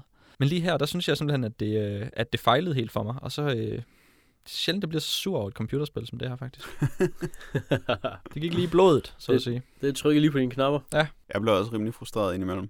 Men jeg synes, den tilfredsstillelse, der var ved, når planen den så klappede, og man bare dræbte alle varulvene, og var sådan en vildt overlegen skovhugger, der bare den hårde af varulve, ja okay, jeg laver lige nogle fælder, og så skyder man lige lidt her, og så løber man lige lidt her, og hugger lidt med sin økse, og så bam, så har man dræbt alt. Det var, øh, det synes jeg var virkelig belønnende for mig. Og det var nok til, at jeg sådan lidt kunne ignorere alle øh, filmsekvenserne, som var ind imellem det. Ja. Den redder lige historie. Og alle de øh, tutorial-videoer, man unlocker hele tiden. Ja, Pokker, det var der mange af. Ja, det er der virkelig. Øh, Jeg, jeg nåede ikke så pokkers langt i spillet, men hvad hedder det? Jeg, jeg klarede det altså indtil der, hvor jeg nåede til med, med, med røven i vandskåben, fordi tit så kunne jeg simpelthen ikke huske styringen, hvad man skulle gøre. og så løb jeg bare rundt og, og svingede med min økse og råbte helt vildt, og så gik det til sidst. Ja, den prøver jo nogle nye ting med, med actionsystemet, hvor man har det her, øh, hvad er det, de kalder det? Fear Factor, eller sådan Ja, noget? det tror jeg, det hedder, ja. Mm-hmm. Fear Factor. Um, så hvis man, hvis man bare møder en enkelt lille ynkelig ulv, så, øh, så, skal den rigtig, så skal den mande sig op, før den tør angribe en. Ja. Og hvis man så råber af den, så tør den ikke angribe en Så bliver det alligevel. mange, ja. Og så kan man bare øh, lige lade sin stamina op, og så bare gå hen og teste den. Det er vel et Ja. fint forsøg på at, at tage et rimelig rodet sådan third person kampsystem, og så prøve at sætte det i nogle rammer, så man kan, man kan få lidt kontrol over det, og det kan blive lidt mere æstetisk end sådan noget huggen rundt. Altså, det skaber jo virkelig en god stemning i nogle øh, situationer. Især når man lærer at tænde bålet, så man ligesom har sådan et bål, og så er der sådan en flok af ulve, der kredser rundt om ens bål, og man ved, at man har sådan begrænset tid til at gøre noget ved alle de her ulve, før ens bål brænder ud, og så er de bare ikke så bange for en længere, og så overfalder de alle sammen en. Det er jo den perfekte kanadiske skovhuggerstemning. Ja, Der, den blev... Øh, i hvert fald for mit vedkommende, det kan godt være, det var, fordi jeg gjorde noget forkert, så blev det sådan ret hurtigt lige meget, fordi varulvene var ikke særlig bange for mig, det lige meget, hvad jeg gjorde. Så der var jeg nødt til at finde på noget andet at gøre, for at distrahere dem. Det kan godt være, det er bare, fordi jeg ikke er frygtelig indgydende nok. Muligvis. jeg oplevede så heller ikke nogen bare ulve være særlig bange for mig i hvert fald. men mine fælder var de, gik de sku, sku i, i stadigvæk. Øh, Er der nogen, der ved, hvad forskellen på at spille Jack og Joe er? Nej. Jeg ved ikke, ikke teknisk. Jeg synes, jeg har, har set, at uh, Jack skulle være sværere, bare. Ja, der står, at Joe er medium, og Jack er svær. Ja. Nå ja, hvad hedder det? Det er noget med, hvad hedder det, fear-faktoren for eksempel. Den er mindre. Øh, det, det, var, det er der et eller andet om øh, et sted. Okay, så Det er- Joe han er mere uhyggelig Ja. end Jack. Ja. Fordi det føltes også lidt sådan, når man spillede Jack, som om Ja. man bare ikke havde Fear Factor nok til, at det var en særlig god strategi at vælge. Ja, Bare okay. satse på, at alle var bange for en. Ja. Det var de ikke. Du følte dig nødsaget til at spille Jack. Det gjorde jeg. Ja. Jeg synes bare i det hele taget, det lød sjovere, fordi øh, det virkede... Altså, og det var altså, fordi han hed Jack selvfølgelig, og det gør jeg også. Øh, og så fordi, at det var svært, og jeg er mere og mere begyndt at spille computerspil på svært til at begynde med, fordi jeg synes, det er utrolig irriterende, når jeg bare vinder hele tiden i et computerspil. Så har jeg svært ved at holde motivationen ved lige. Øhm, og så fordi, at han, der stod, at han var mere fældebaseret, end Joe var, og det virkede bare sjovere at lave fælder i det, når jeg sad og tænkte over, hvordan jeg forestillede mig, det ville være at spille spillet, fordi man jo vælger, inden man kommer i gang, så virkede det som et sjovere spil, end at løbe rundt i tredje person og slå på ting. ja. Det bliver tit ret banalt hurtigt. Det Og jeg synes også, det virkede som en rigtig beslutning, fordi jeg synes, fældedelen af det er, er rigtig, rigtig god. Og jeg sad jo hele tiden og tænkte på Orcs Must Die, som Ja. ja. vi også har spillet på et tidspunkt, øh, som jo er nærmest det samme setup, men hvor øh, jeg bare, der var jeg bare helt håbløs med fælder, og håbløs til at slås, og håbløs til alting. Og, men det var på en meget frustrerende måde, hvor jeg aldrig følte, at jeg fik noget overblik, eller lærte noget om, hvad jeg skulle gøre. Øh, og så synes jeg i sang-froid, hvad betyder det egentlig? Øh, koldt blod. Koldt blod. Mm. Godt nok. Der følte jeg, at jeg lærte noget, og at jeg havde det nødvendige overblik for at være sej med mine fælder. Selvom det var svært, så kunne jeg være virkelig sej, når jeg var sej. Ja, det er meget godt. Ja, det er vel et... Øh, efterhånden kan vi vel sige, der er en genre, der bare hedder Defender-spil, som jo startede som Tower Defense, eller et defense-spil. og så skal man forsvare noget. Og så behøver det ikke være et tower, men det kan være alt muligt. Ja. Og, det, Cabin Defender. og så kommer der hårdere ting, som man skal besejre. Det er rigtigt. Og så fik vi lige defineret en genre, så kan vi vel godt lægge den i skuffen og sige tak til Sang-Fa. Og så vil vi bare gerne høre, Jack, hvordan du afsluttede din sommer. Ikke noget om, hvordan man varmer sit kolde blod. Det kunne man også... Øh, Har du en øh, radiotropisk termoelektrisk generator? er det, du sidder og siger?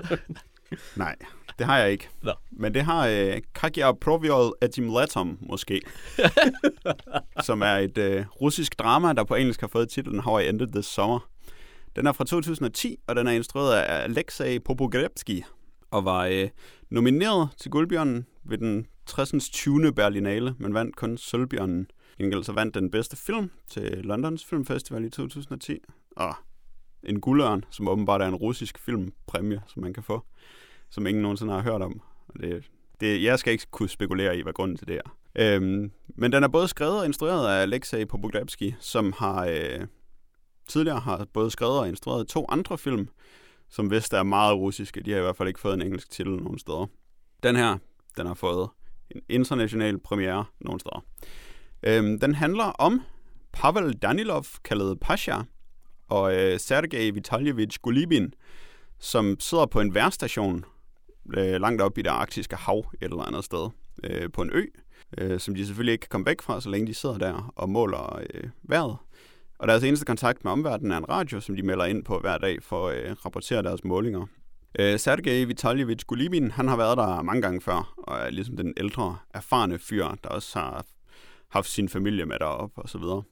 Øh, og Pavel Danilov, han er øh, en turist, som Gulibin kalder ham, øh, som bare er kommet der for at skrive et essay om, hvordan han tilbragte sin sommer. Og så skulle han rigtig være Jack Kerouac og tage ud i vildnæsset og være isoleret Og spille skydespil. og spille skydespil. øhm, han er jo et spillet af Grigori Eduardovich Dobrigin, som lige har fået sin øh, engelsksprogede debut i A Most Wanted Man fra sidste år, hvor han spiller sammen med Philip Seymour Hoffman. Så øh, han må være god. Han er inde i varmen nu i hvert fald. Øh, Sergej Vitauto Puskepalis, som spiller øh, Gulibin, han er teaterdirektør, når han ikke spiller med i den her film. øh, men de to, de sidder i hvert fald deroppe og er russiske, og på et tidspunkt, der får de øh, den tragiske besked, eller det vil sige, øh, Danilov, han får den besked, at Gulibins familie er døde.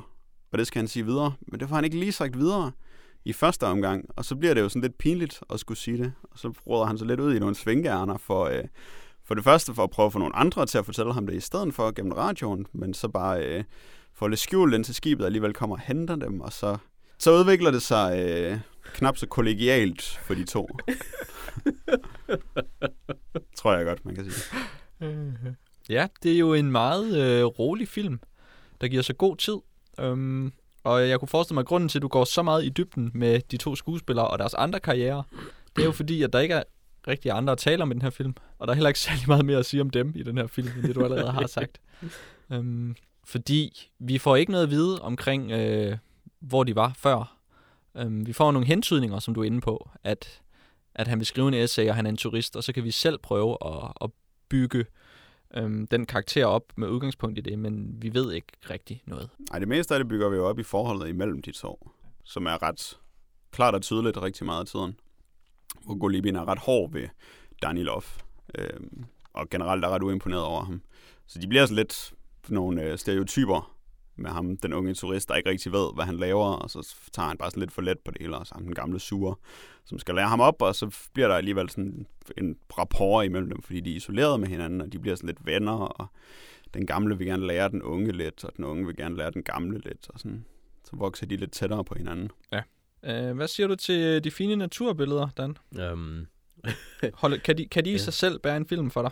øhm, jeg synes, der var noget øh, over dem. Øh, den her øh, meget øde, meget golde natur, som der jo er i de, i de arktiske egne. Akkøm, Øh, eller Ja.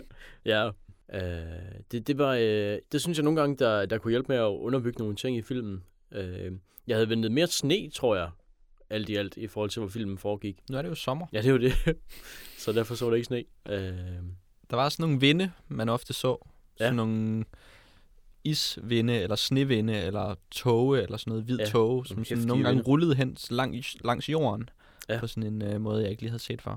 Ja, men det var, ja, jeg synes, at naturen den havde noget, øh, havde noget at, at, at, sige i filmen også. Får virkelig også god plads. Ja, ja det gør den. Mange scener, hvor der bare en, der går lidt rundt i naturen. I måske flere minutter. Sådan føles det i hvert fald nogle gange. Tænker I på noget tidspunkt, og jeg kunne godt tænke mig at være på sådan en vildmarkstur, og så gå rundt der, når I ser sådan noget? Hmm. Det tænkte jeg faktisk ikke. Nej, det tror jeg faktisk heller ikke, jeg gjorde. Nej, det gør jeg da ikke. Det er måske også mere, fordi at man var så tæt på radioaktivitet. Ja, det er rigtigt. De starter jo med øh, i den første scene, at vi ser vores unge starut øh, stå og måle den her, øh, ja, deres generator, kan man vel kalde den. Det er sådan en værstationsgenerator, som er radioaktiv, som de har, der står langt væk, og så kører han lige Geiger-tælleren henover. Og ja, den er skam radioaktiv. Ja. Og det, jeg, jeg synes, det er, så, det er så fornemt, at han binder jo rent faktisk den der geiger tæller på en pind og stikker den helt ned i. Så han, jeg tænker, eller jeg, jeg, min note, det var, at han poker radioaktiviteten with a stick. Ja. Fordi han bare, han bare skal pille med ting. Du siger, det virker sådan lidt øh, amatøragtigt. Ja, ja, ja øh, det, det virker sådan, som om han ikke helt ved, hvad han laver. Eller Som om han er ikke, blevet sendt derhen for at måle radioaktiviteten, men han har ikke fået at vide, hvordan han skal gøre det. Ja, muligvis. Eller i, i hvert fald, at han, øhm, at han ikke har været der særlig længe. Ja, men det er jo det, der sker indtil øh, hans... Øh, hvad kan vi kalde det? Han lyver jo ikke, men han undlader at sige noget. Er det lige så slemt? Det lader han i hvert fald selv til at synes, at det Er er. Gullibin selv skyld i det, kan man også spørge. Nej, det synes jeg ville være uretfærdigt at sige. Jeg synes måske, altså Danilov, han er nok lidt for bange for ham i virkeligheden. Ja. I forhold til, hvad vi har set. Fordi jeg føler, at der bliver lagt op til, at den der scene, hvor han så over sig og glemmer at lave målingerne, mens Golibin han er ude at fange øret. Og så bliver Golibin rimelig sur, da han kommer tilbage. Det virker som at det sådan, er den værste scene mellem dem, og at de alligevel har sådan et ret stabilt, måske ikke sådan helt venligt forhold, men alligevel noget, hvor de har vendet sig til hinanden, og på en eller anden måde hviler i deres indbyrdes forhold. Og så synes jeg ikke, det virker helt slemt nok til, at han bliver så bange. Men jeg synes også, at der er sådan en del øh, af deres følelsesliv, som bliver, det, det er sådan lidt svært lige at følge med det i løbet af filmen. Fordi for eksempel der, hvor han har fået beskeden om, at Gulibins familie er død, han skriver ned på en seddel, øh, og så kommer han til at skubbe sedlen på jorden, da han øh, i al sin panik, fordi han har sovet over sig, så skal han løbe ud og måle det hele, og Gulibin er lige på vej ind ad døren og sådan noget. Øh, og så har de bare sådan ret lang tid sammen, hvor han ikke kommer i tanke om, at han lige har fået at vide, at Gulibins familie er død. Og det, det var meget svært at forstå. Og så øh, er det også svært at forstå, hvordan de forholder sig til hinanden øh, i det sidste af filmen. Men det er måske meget godt, at der er en, en tvetydighed i det. Men øh, der, der opfattede jeg i hvert fald også tingene, eller situationen på en anden måde, end rigtig mange andre kommentatorer har gjort det. Altså, lige, hvad tænker du på der? Nu, øh, nu spoiler vi lige filmen. Ja.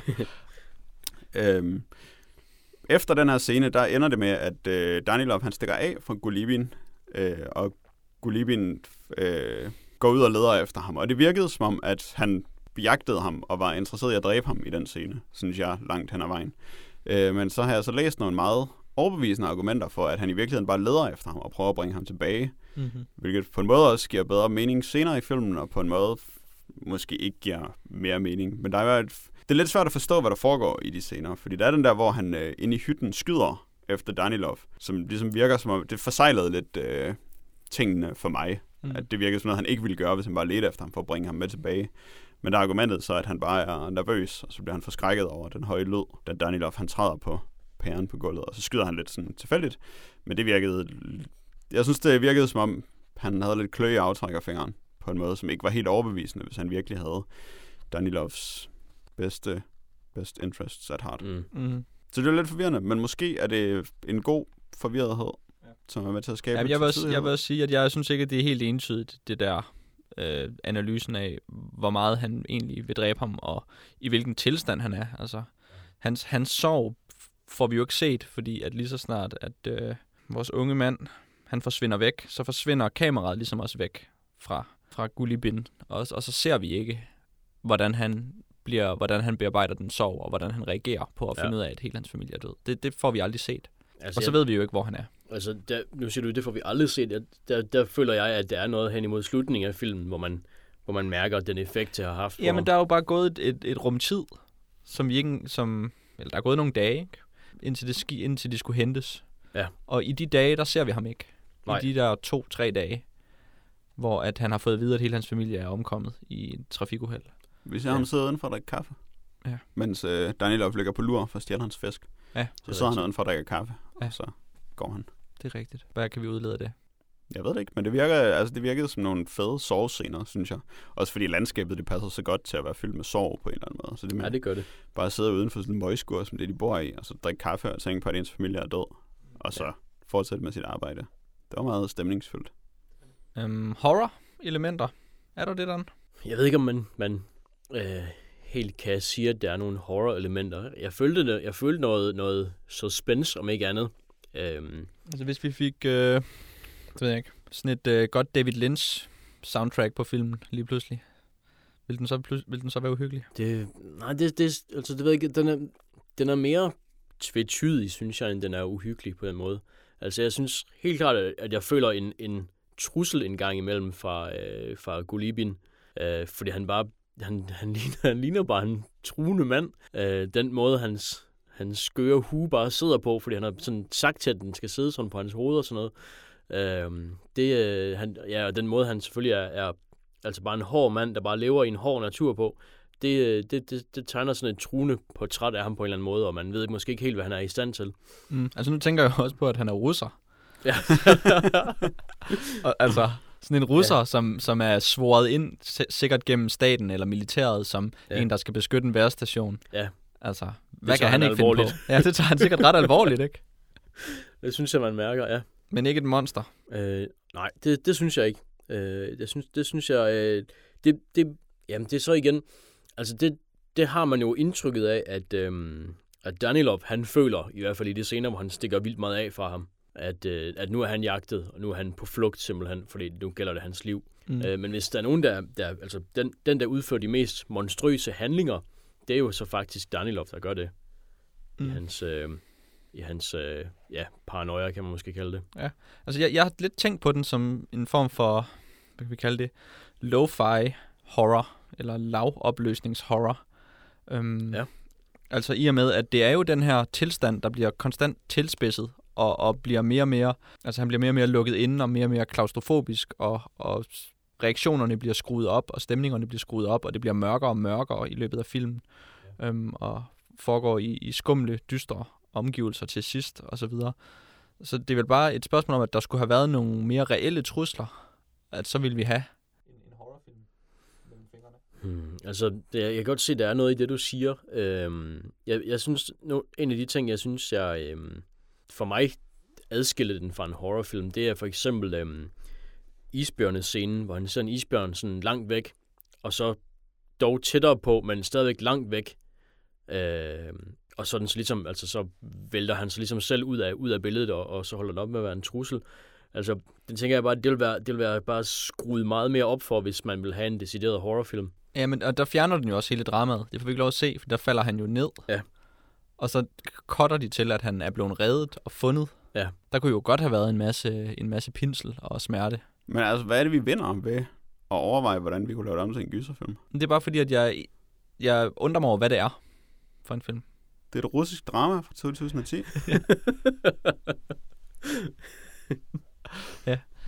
Det, En fjeld-thriller. det, det er det der. det er da lige det der. Jeg synes bare, at som et, øh, som et drama, så er der meget lidt øh, konflikt og konfliktløsning. Vi lærer meget lidt omkring personerne i dramaet, og vi, vi er faktisk uvisse omkring, hvad udfaldet er af det her drama. Jamen det er det. Det er øh, meget, meget subtilt, alt det, der foregår. Ja. Og meget, meget stilfærdigt. Og øh, det kunne være nemt at se det som en meget kedelig film. Det kunne man godt.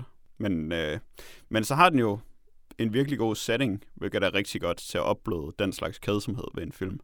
Fordi der er bare et spændende, øh, nogle spændende omgivelser, som man kan dvæle ved, og et spændende liv, som man kan dvæle ved, og som man egentlig gerne vil have lidt tid til at sidde og reflektere over, og lidt mærke, hvordan det er at bo på sådan en møgø og spise sådan noget møgmad. For eksempel sådan en fisk, som der er alt for mange ben i, men så har man ikke fået noget at spise, fordi man er på flugt.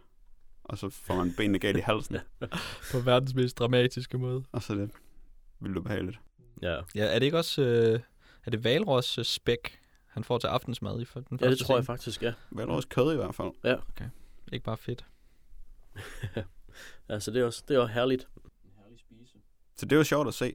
Og det synes jeg, altså det er, på en eller anden måde, så skærper det alligevel en sanser så meget, det der med de ukendte omgivelser, at det er meget, meget subtile drama. Det bliver spændende nok til at bære filmen. Mm. Selvom den ikke tør at være en gyser.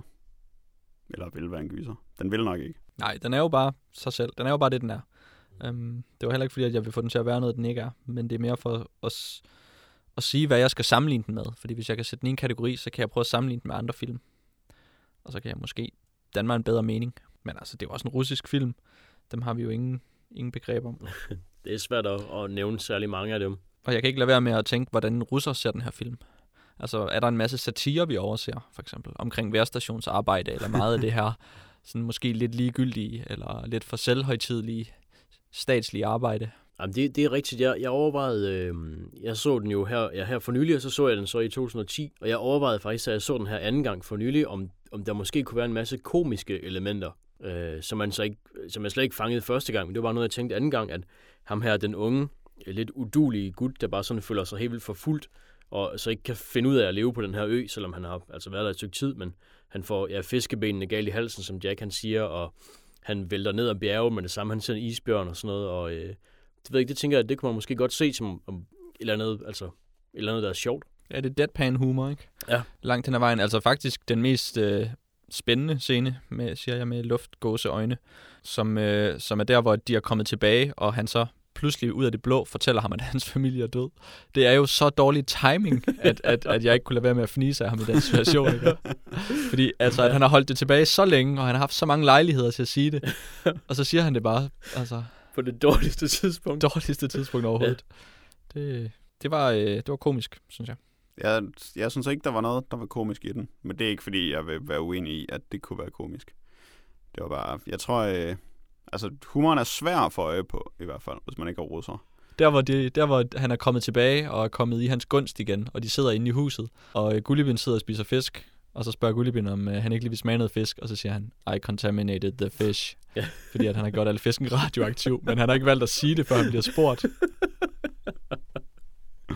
Okay, han er også rimelig langt ude på det tidspunkt, ikke? Ja, det er så, så man kan godt undskylde ham det, men det er da vildt sjovt, at han bare har forgiftet fisken med radioaktiv stråling, og så sidder han bare og ser ham spise det. Ja. Også fordi han bare ligner Ruslands Jesse Pinkman så meget. Ja. Og det er bare totalt en Jesse Pinkman-scene. ja, det er rigtigt nok. Og så efter Gullibin er ude og smide den der fisk ud, så tjekker han lige, kan jeg vide, om han har spist de tre andre fisk? Jeg er også forgiftet, og ja, det havde han. ja. Så han er nok rimelig meget på spanden. ja. ja der, der, tror jeg, der kunne man have sådan et, øh, et fjollet soundtrack, og så ville det, være, så ville det måske blive en komedie. Mm. Altså ja, og som sagt, jeg vil ikke udelukke, at man godt kan grine mere af den, end jeg gjorde. Jeg så den dødsens alvorligt hele vejen igennem. Ja. Det fungerede fint, men jeg synes ikke, man behøver. Tolket i farverne i filmen, Øh, Skal jeg jo nej, spørge jer det om. tror jeg heller ikke. det er mit lod. Gjorde du? Ja, selvfølgelig. Selvfølgelig gør jeg det. Um, og det er jo markant, hvordan at de har, at de har graded filmen, sådan så naturen hele tiden er turkis og gul.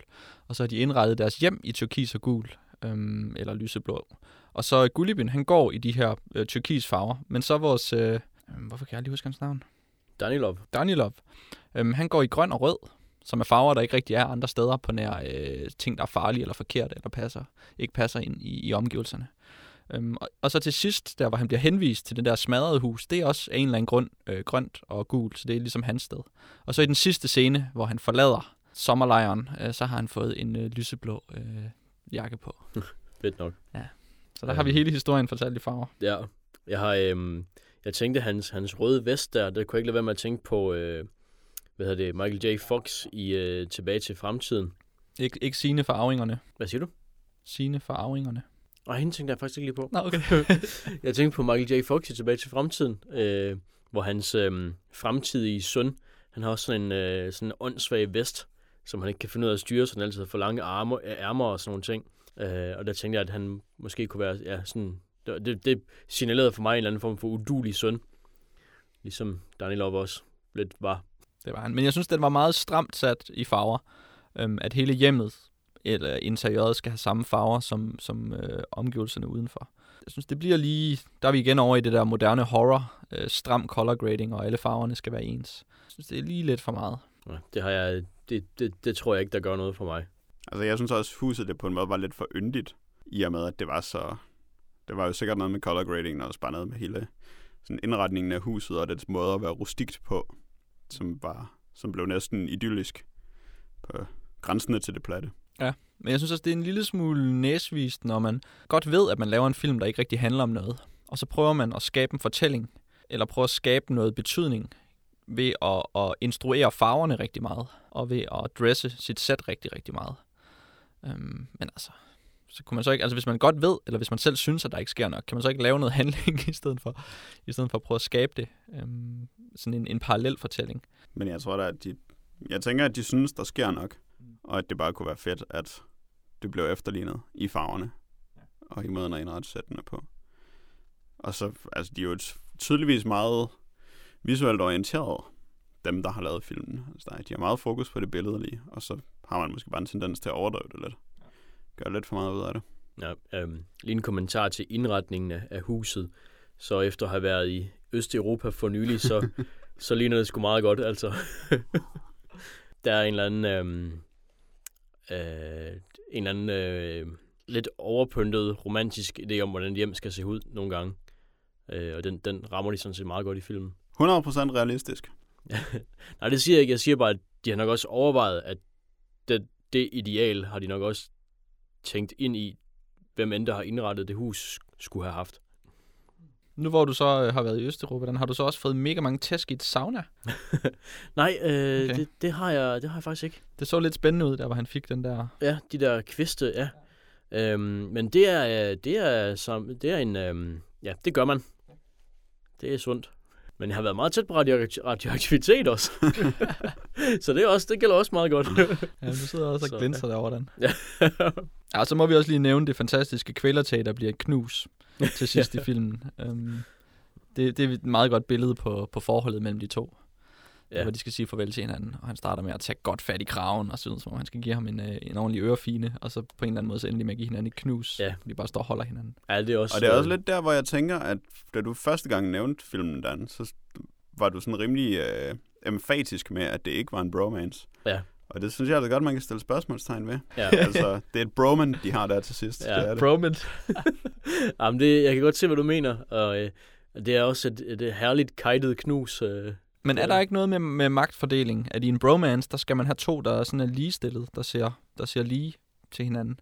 Man kan ikke have magt. Ja, men det bliver de jo også i og med, at, at de får det romantiske forhold.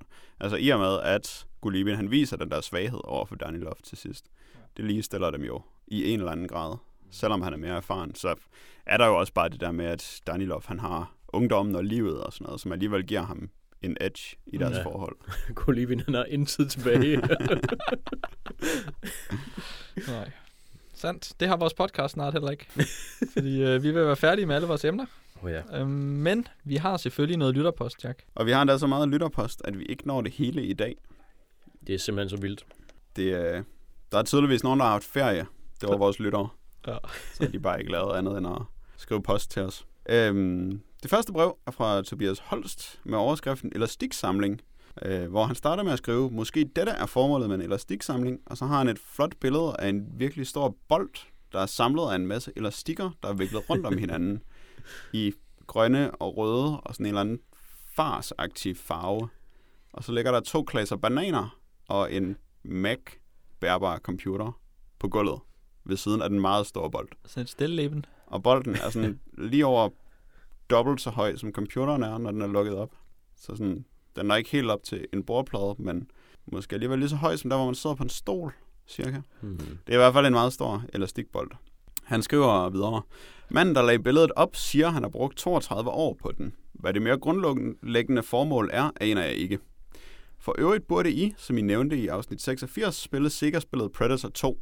Jeg kom nemlig aldrig forbi første bane, da jeg var barn, og nu virker min Master System 2-konsol ikke længere. Det var enormt svært med de der røde prikker, der slår folk ihjel. Hilsen, Tobias. Øh, og elastiksamlingen er selvfølgelig en henvisning til, da vi talte om Body, eller Canis, Canim Edit, øh, hvor man skal samle elastikker. Og især Anders var meget øh, forundret over, hvad man egentlig skulle bruge alle de Mm, elastikker til. Ja, men det er jo sådan et, øh, man kan næsten kalde det et, et meme, der optræder i mange film, øh, amerikanske film, øh, og det virker som, at den her elastiksamling betyder et eller andet. Og så efter, efterlyste jeg en, øh, en lytter, som der kunne f- give os svar på, hvad betyder en, elati- en elastiksamling? Siger den noget om en karakter, at han har en, en elastiksamling, og i, i så fald, hvad kan man egentlig gøre med en elastiksamling? Det siger vel noget, hvis man har brugt 32 år på at lave en elastikbold. Jeg har Det faktisk virker også, som lang tid. Jeg har også haft en elastikbold en gang, da jeg arbejdede et sted, hvor vi altid fik sådan rimelig meget post, og så var der altid sådan nogle elastikker om. Og så tog man elastikkerne af, og så havde man nogle elastikker, så det var sådan lidt ærgerligt bare at smide dem ud. Men så Mm. gav jeg mig til bare sådan at vikle dem om hinanden til en bold. Og den bliver rimelig hurtigt, rimelig stor. Sådan en bold. hvor- Hvordan starter man? holder bare en elastik sammen, så vikler du en anden elastik rundt om den. Okay. Og så bliver du bare ved med at vikle elastikker udenom, og så jævner det så sådan ud, så den bliver rundt på et eller andet tidspunkt. Og så er det en mega god hoppebold. I hørte det først her, hvordan man laver en elastikbold. Ja. um, Predator 2, det er faktisk ikke så svært. Man skal bare øh, gå helt vildt langt fremme i banen hele tiden. Fordi der er sådan nogle, øh, nogle fjender, der respawner, hvis man dræber dem. Så man skal bare lade være med at dræbe dem. Og så hvis man starter helt vildt langt fremme i skærmbilledet, og så går mod højre, så kommer de der tre fjender til at gå oven i hinanden. Og så er det meget let at håndtere dem. Og så kan man faktisk bare lade være med at gøre særlig meget. Og så kommer de der prikker frem, men de kommer helt hen i venstre side af skærmbilledet. Og så skal man ikke rigtig tage sig af prikkerne, og så kan man sådan Hmm. let bare lige skyde dem, hvis man har brug for det. I hørte det her først, folkens. Sådan gennemfører man Predator 2. Pyha. Godt nok, så Yes. tror jeg, vi er færdige med det prøve. Yes. tak, Tobias. Så har vi fået en kommentar på vores hjemmeside fra Christian Bavnvig til episode 87. Om den skriver han, en stor tak til Anders for årets suverænt største grin. Åndernes Hus er en god film. Oh my god. Mine medpassagerer i 13'eren troede, jeg var dement, da jeg begyndte at græde af grin. Åndernes Hus kan vel bedst beskrives som en lort, som nogen har kastet op på. Det er godt sagt. Den må du stå på mål for, Anders. Jamen altså, jeg får jo lyst til at se den igen. Hvad kan jeg sige? Det må jeg vel hellere gøre. Jeg huskede den som, øh, som et kompetent stykke Bill August, men nu skal jeg passe på at, at spare øh, passagererne på bus nummer 13 for, øh, for flere udskejelser, og så nok ikke sige mere om den sag, Hmm. før jeg har set den. Vi må hellere undersøge det nærmere, ja. Der er i hvert fald delte meninger om, hvorvidt Åndernes Hus er en god film. Ja. tak skal du have, Bounty. Godt. Så øh, det sidste brød i den her omgang er Sjov med Sandra Bullock, og det er selvfølgelig fra Mads Borgbjerg, vores øh, lokale Sandra Bullock-ekspert. Det er et godt spørgsmål på, og det er selvfølgelig det spørgsmål, som Anders stillede, da vi første gang hørte om Sandra Bullock-hotlinen, om hvorvidt øh, Sandra Bullock har haft nogle gode kæledyr. Ja, det vil jeg gerne film. vide, nemlig. Mm. Det er et godt spørgsmål på. På trods af, hvad man skulle tro, så er Sandra Bullock-filmen faktisk utroligt fattige på kæledyr. Især kæledyr, som tilhører Sandra Bullocks karakter. De eneste to konkrete eksempler, jeg faktisk kan komme i tanker om, er i While You Were Sleeping fra 1995, hvor Sandra Bullocks karakter Lucy, på trods af at være fuldstændig Sandraliciously adorable, har en kat, fordi hun er en ensom taber. Og i The Thing Called Love fra 1993, hvor hun har en lille mopset hund. I virkelighedens verden har Sandra Bullock tre handicappede hunde, som hun fik med ledenhed med. Poppy, som mangler et ben. Ruby, som mangler to ben. Og Bebe, som mangler et øje. Sandra Bullock er så flink og rar. På en mere seriøs note vil jeg gerne rose Jack for den meget nøgterne og nuancerede Warren Ellis-kritik, som han leverede i sidste podcast. Han ramte hovedet af sømmene på mange af de tanker, som jeg har haft, men som jeg har haft svært ved at sætte ord på. Jeg synes, at Jack gav mange gode grunde til både at være forsigtig med Warren Ellis, men også mange gode grunde til at kaste sig ud i at læse ham. Møs, møs, boys. Knus, mas. Tak skal du have, Mads. Det var informativt. Og et brev, der nærmest kan stå for sig selv. Vi skal jo ikke øh, svare på nogle spørgsmål her. Det var Det er svaret på et Det var- spørgsmål. Men Men vi Måske kan- endda flere spørgsmål, end vi anede, vi havde. Vi kan jo lige give ham et, øh, et såkaldt plug, og så sige, at hvis der er nogen, der gerne vil vide noget om øh, Sandra Bullock, hvad som helst, så har vi altså her på DDK Podcast en øh, tilknyttet ekspert, er en rigtigt. ekstern øh, Sandra Bullock-lektor, øhm, som der kan bevrige os med informationer og fakta og trivialiteter, viden omkring Sandra Bullock. Og de kan sendes til Sandra Bullock at ddkpodcast.dk. Ja, tak. Det er rigtigt. Og hun er jo... Hun er da en, en, en flink en, lyder hun som. så fik vi det på plads. Øhm, ja, Jeg ved, jeg ved hun, hvordan hun lufter den der hund, der mangler to ben. På sådan en lille vogn, tænker jeg. de er opfindsomme. Ja. Hvis I har nogle spørgsmål øh, omkring, hvordan man lufter en hund med to ben, eller øh, nogle af de emner, som vi har talt om i dag, øh, i forbindelse med, med brødre, og hvad, om vi ikke kan finde på nogle bedre emner til næste gang, og jo, det kan vi godt, det skal vi nok prøve øhm, eller andre spørgsmål omkring øh, tidligere episoder, I har hørt, så skal I endelig bare skrive ind til post-ddkkpodcast.dk. Vi tager imod lytter post med kysshånd. Og vi er tilbage igen om, øh, jeg skal huske at sige, at i dag er det den 15. januar, og det betyder selvfølgelig, at vi er tilbage igen om 14 dage, onsdag den 29. januar. Farvel og tak.